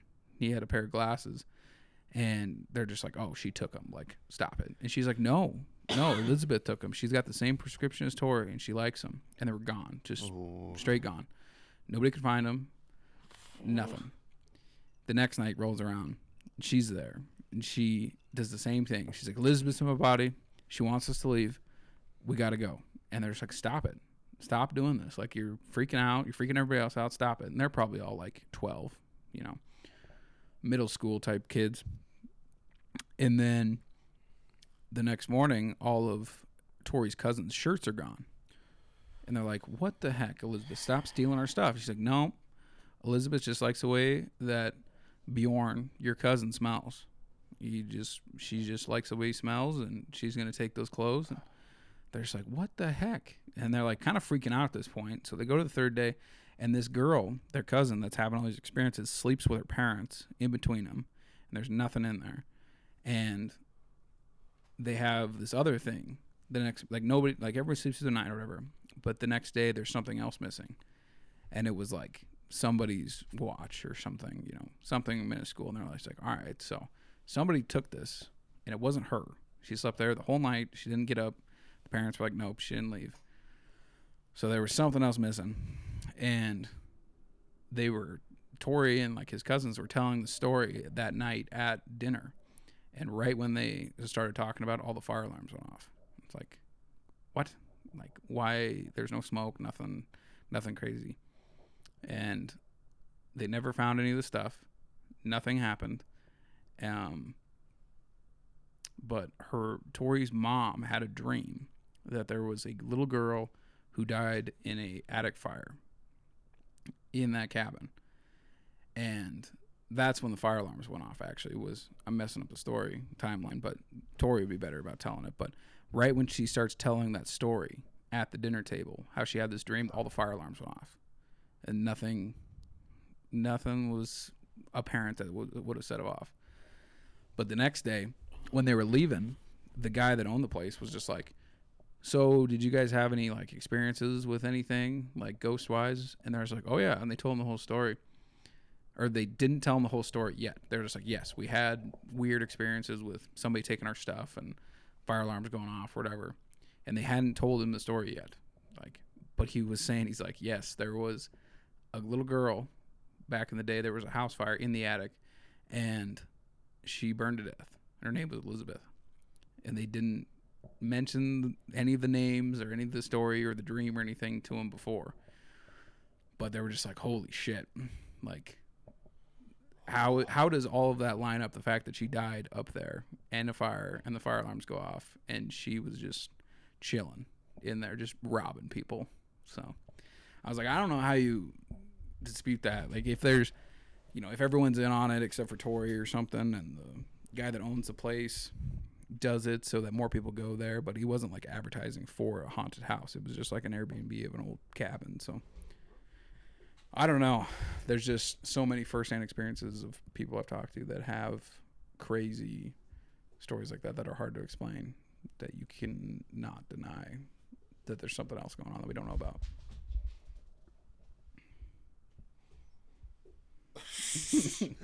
you're gonna have to have we're, you're gonna have to have Tori on the podcast That's weird. because We'll all four sit down and then Yeah. we'll start. We're. I might have to just change the whole scheme of this podcast and go Yeah. straight into just beings. Yeah, yeah, we can talk about it on every one of them, but it's just it's really hard to deny when you have a lot of experiences.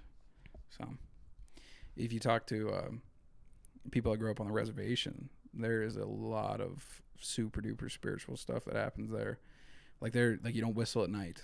Like like why don't What? you whi- like you don't whistle at night? Like why That- not? That just gives me chills. Yeah, that's like they say the spirits show up if you whistle at night, and people will put like a blanket on the back seat of their car driving through the res because if you look back while you're driving through the res, sometimes you'll see like a person in the back seat. Okay, so I'm never taking I ninety whatever it is Yeah, through Lodge Grass. 90, 94, whatever it is, and it's like you go down there and you see I think it's I ninety. That's besides the point. Yep.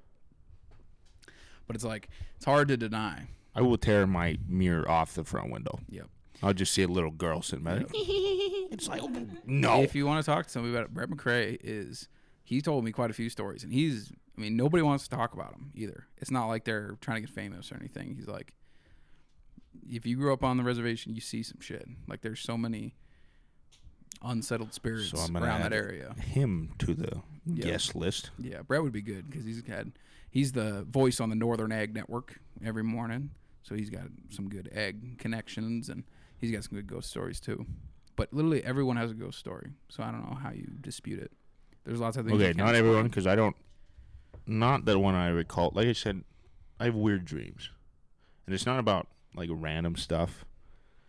So, ever since Luke died, the I used to go out there a lot when he was sick, Mhm. and I'd help Charlie out because Luke couldn't do anything. Do you know Luke? I've told her about it a little Okay, bit. but- sure. So you know kind of the backstory. Anyways, you go out there and help him, and then there was that one moment that it was probably a week before he died. We were it was me and Zach and uh, Dallas, I think, or something, and we just all went out there, and he was actually feeling good that day, so he actually came down and talked with us.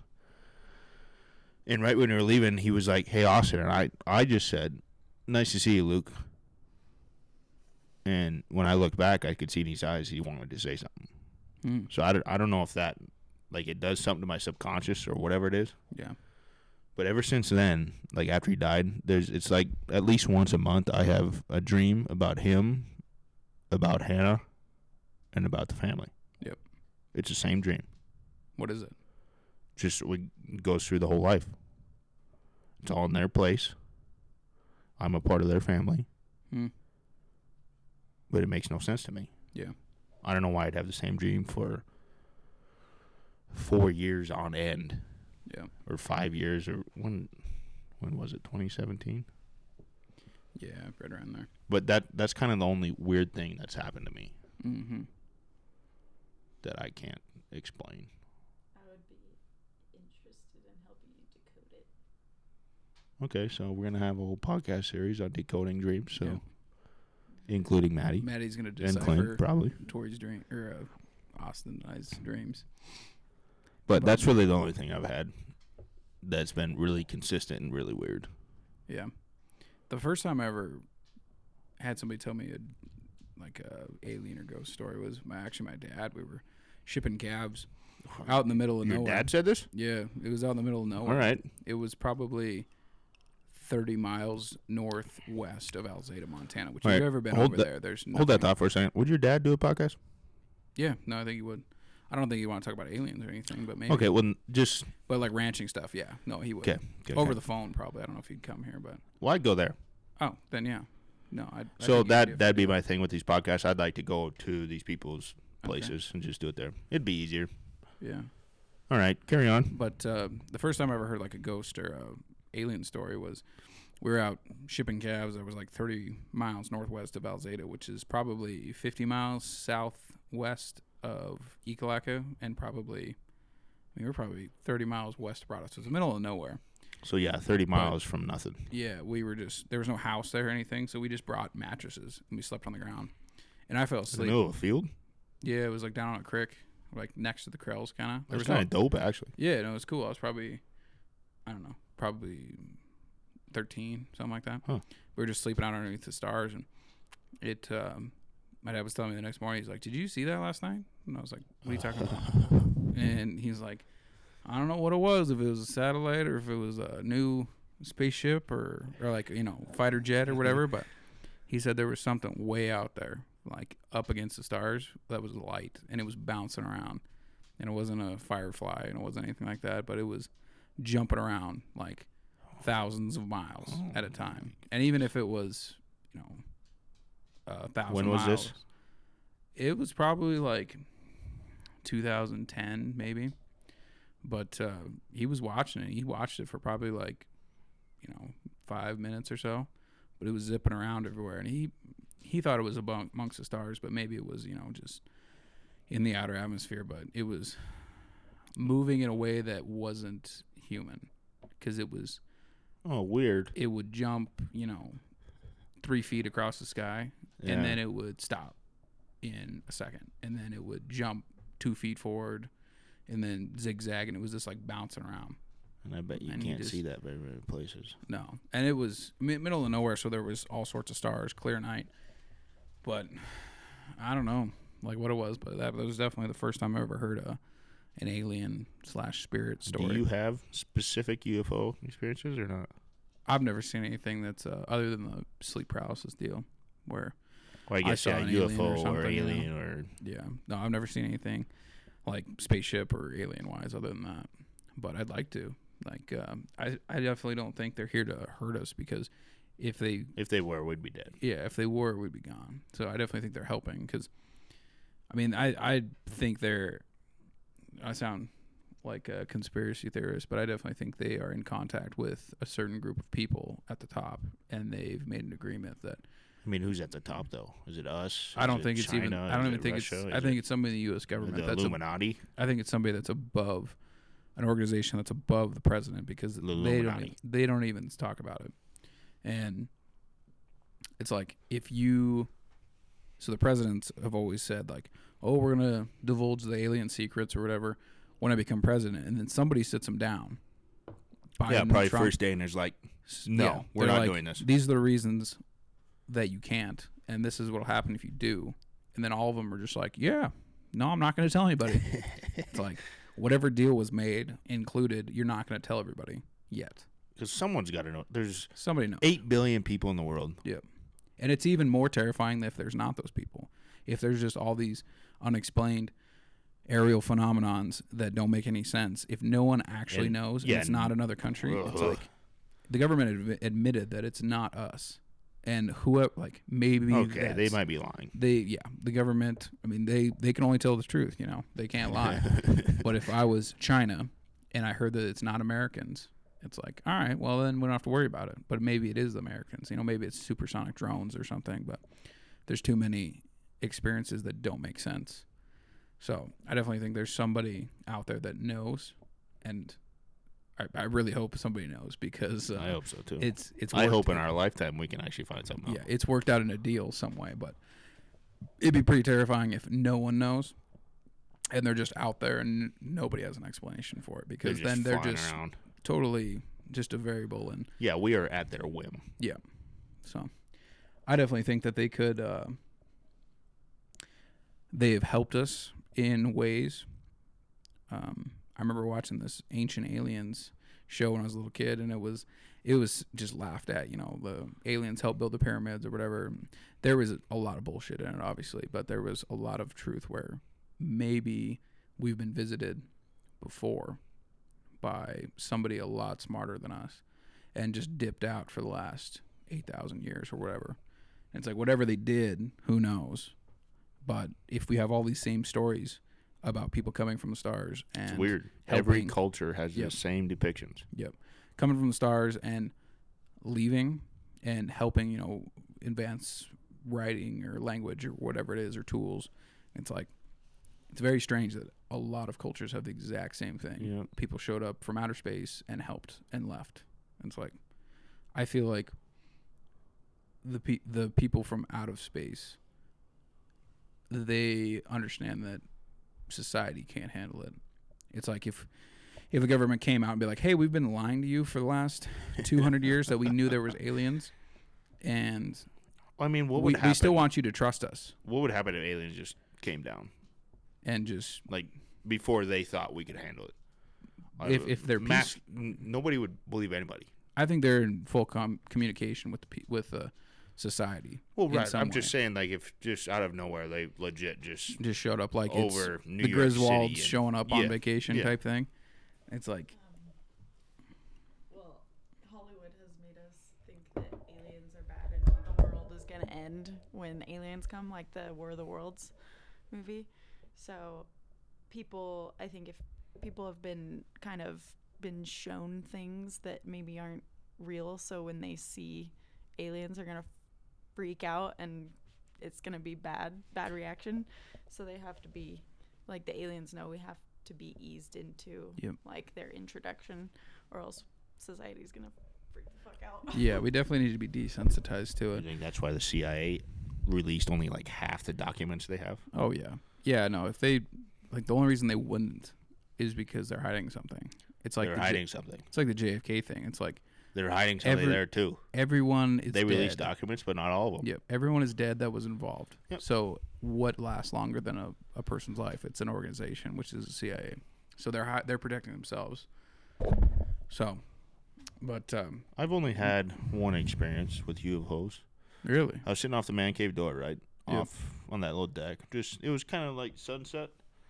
And the sun went down, but you could still see light. And this side of the sky, obviously, the east side was dark.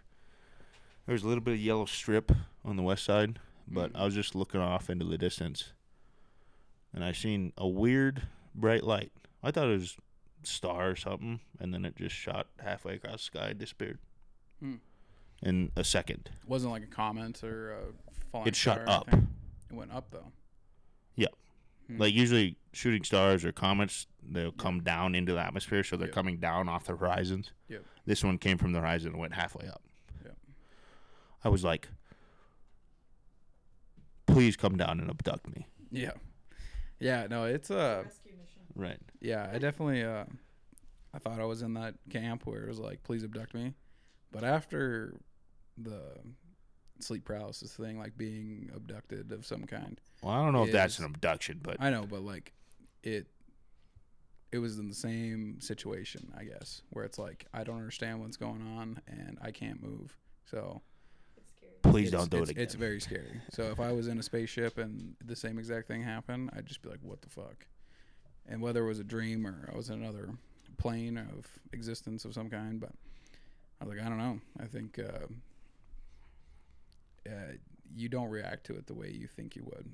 I wasn't like, "Oh yes, please, please tell me everything," you know. And if if I could redo it, I'd just be like, Well, of course, Yeah, it'd please. probably be weird to wake up in the middle of sleep and it's like you can't move, you can't talk, you can't do anything. You Mhm. can just move your eyes and see weird beings holding you down and looking into your soul. It's like what? Yeah.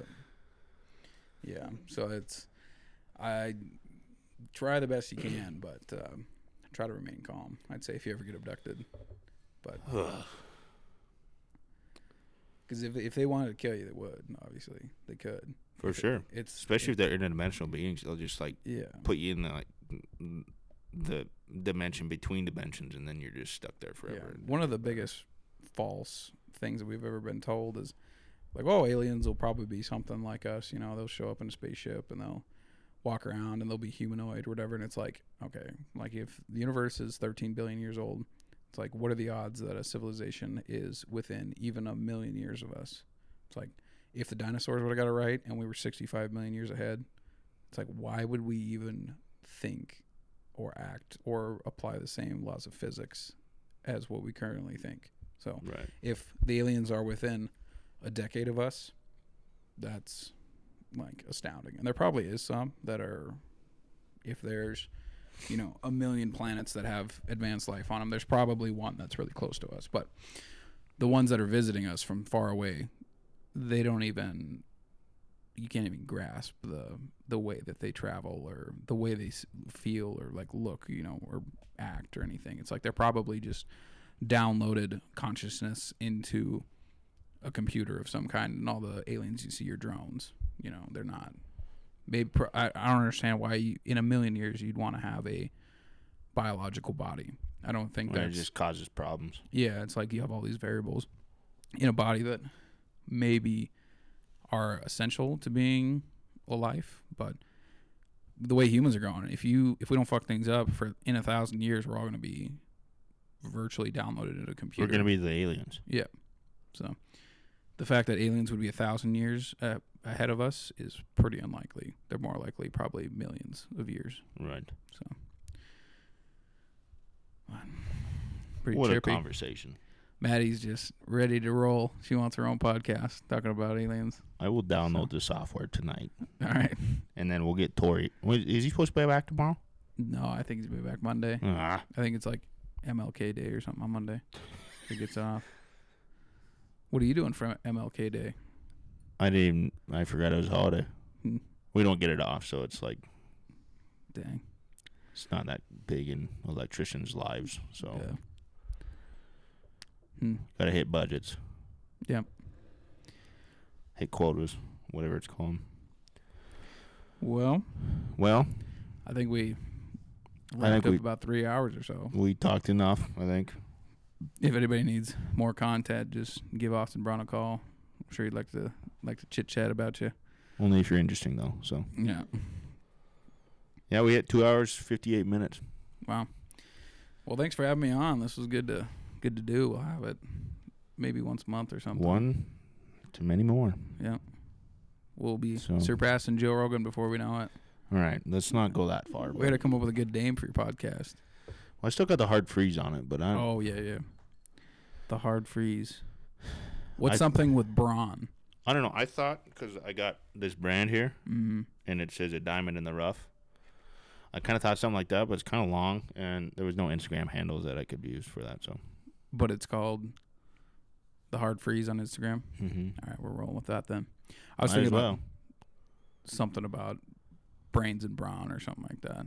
Like something with a play on your last name. Like brawn, like brawny, Right. like the paper towels, like Yeah. it's manly. I don't know. I got the hard freeze created on Instagram, Twitter, YouTube. All right, it's a hard freeze. Episode one. I don't know when I'll release it, but I'm gonna release three to five probably when I release them all. Plus an intro. Yeah, My thank- life story will come out one of these episodes. Yeah. But Thanks for listening to us rant about aliens and ranching stuff. So if you have any uh, good ghost stories or alien stories, like hit me up. I'm uh, Or me. always a sucker. yeah, sucker for a good story. like I said, I will go on a whole it'll 37 episodes of just Yeah, that's the problem with it too. Is like we want to believe so hard that it's like every story that might have a hole in it, but like nah, it's a good story, you know. And like well, they are good stories. all the ones that we had, I we didn't have a hole in them or anything, but Right. it's uh, I don't know. I want to believe so hard that I make it happen. It's kind of like Bigfoot. What do you think about Bigfoot? That's a hard one. I don't know. I always watched that Finding Bigfoot show as a little kid, and I thought it was so fucking real. But I think they were just duping me, man. I think. uh They were just trying to make money. Oh yeah, like they're in Kansas. And they're like, I saw a Bigfoot last week. It's like, all right, like If there was really a nothing here. Bigfoot, all of us snowmobilers would have found them. By I don't now. know. Like if if it's in the Pacific Northwest, it's almost like a tropical. So there's no Climate Bigfoots out here. Maybe in the trees, yeah, but I don't. That's what. Baba. I just don't think that there's. We're in the trees. I don't think there's a lot of Bigfoot. I think there's probably less than a hundred of them, Oh, and so they you- live in small tribes. Are you a Bigfoot believer? Yeah, I think it's fun to live, believe in Bigfoot. I don't think I, I don't want to live in a life where it's like, no, Bigfoot's irrational and there's never been evidence, and it's like, all right, well, Well, I'm not saying that. I don't think if you listen to Rogan's episode, or a lot of them, he brings up there's a nine foot giant tall ape that used to roam the Pacific Northwest. Yeah, if you if you interviewed probably ten people from the Pacific Northwest, they w- probably five of them would have a Bigfoot story where they saw something. Okay, so I'm gonna make that a goal. Yeah. No. I, Ten people, Pacific Northwest, five out of ten Bigfoot believers. they would know. Yeah, probably. Like like there's people don't understand how much wilderness there actually is in the world. Like you live, grow up in a, a There's a- plain situation or in town. Ugh. it's like there are so many places you could hide up there. Even snowmobiling today, you like because we get on top of the mountains, Yeah. and you look, and there is absolutely nothing. There's nothing. And if you're a smart primate, that's I, I honestly think Bigfoot's an alien. Like that's a whole nother podcast. But the fact that it can just dip right away is pretty impressive and like nobody knows about it kind of thing is another world of conspiracies. But Have you guys seen the show that came out a few years ago? It's called Finding Bigfoot, I think. Yeah. So Maddie just brought up finding Bigfoot. So which uh, one? The the movie, like the documentary one? Yeah, it's a documentary. Are you talking about the one where they found him in the cave cage and then it broke out? Mm, I'm not sure, but there's a sh- TV show that came out a few years ago, and it was made in my hometown, and they were interviewing people like at my hometown bar.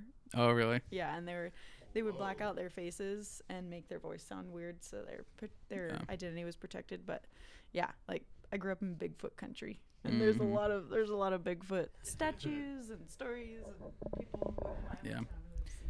I remember. Uh, So Maddie is also a Bigfoot believer. the Discovery Channel when I was a little kid had a uh, a show called The Mermaid Found or something like that, and it was these, you know, dramatized encounters with mermaids, whatever. And I got really into mermaids for about 45 seconds. So I Googled it. And the whole thing was staged, the whole thing was fake. And then they came out with a Bigfoot story where these guys trap a Bigfoot and it's they get videos of it and then it escapes out of the cage. And I googled that and it was fake. And I was like, that turned me off on the big Bigfoot thing for a while because they said in the page that they were talking about it's like this is what would happen if they found a Bigfoot, and it was like a reenactment of what would happen if they found it. It, Like never happened, and Right. they just there's a lot of BS out there. Probably for every, you know, real one, there's probably ten fake ones where it's just a blurry photo or whatever it is. So it's tough, but there's definitely some compelling evidence.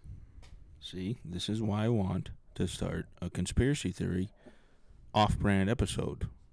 Z episodes, uh, Yeah, no, the uh, 400 of them probably. the But conspiracies are there's the problem with conspiracies is a lot of them turn out to be true in in time. it is weird. It's like, oh, the government. There's a lot of rabbit holes. Yeah, the government stole a bunch of Nazis after World War II to come run the That space program, and it's like, well, you're freaking crazy. They built the space that. program. I was like, you look at them and they're freaking all Nazis.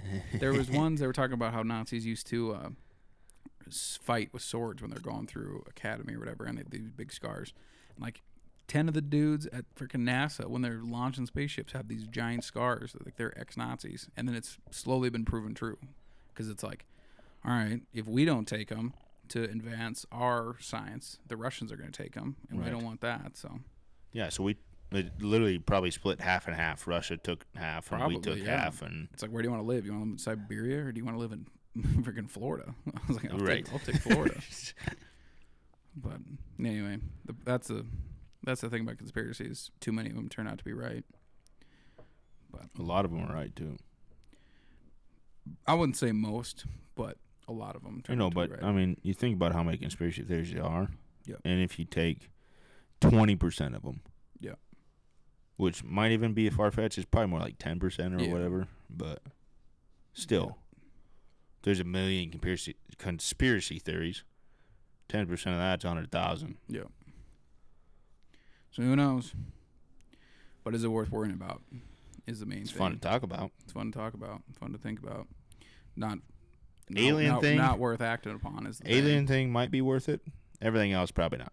if you could get a direct contact with an Right, alien, that, yeah. that would be worth it. But Yeah. just knowing that the government's hiding shit, I don't even think it's worth you know dedicating your life to. But No, they're gonna hide shit regardless. So it's yeah, like, I don't want to.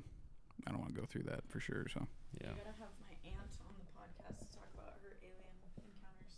She's had a few of them. Okay, so Maddie just bringing up more people that can just talk Yeah. about aliens. So yeah, Maddie's aunt's had a couple really distinctive ones. She's seen them. Maddie like, might be on 400 hanging out. episodes. Are you talking about the one where she saw the little gray people outside her car? Yeah, Yeah, like dead sober, fucking What? freaky. Her aunt is super spiritual and like very in touch with things that you can't see, and it's yeah, she's got lots of. We stories. might actually surpass Rogan. yeah, so- maybe. we just talk about alien stories, you know. But all right, well, we're gonna go to the bar. We're gonna have a good time.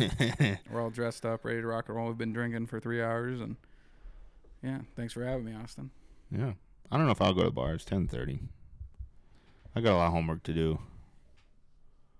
Unless I get a ride somewhere, but You're in school? well, apprenticeship. Yeah, I need to get that done so I can get some pay raises, or everybody can donate to the podcast and then I don't have to work. So thank you. Mm. All right, Clinton Lesh, everybody. Goodbye. All right, bye, guys.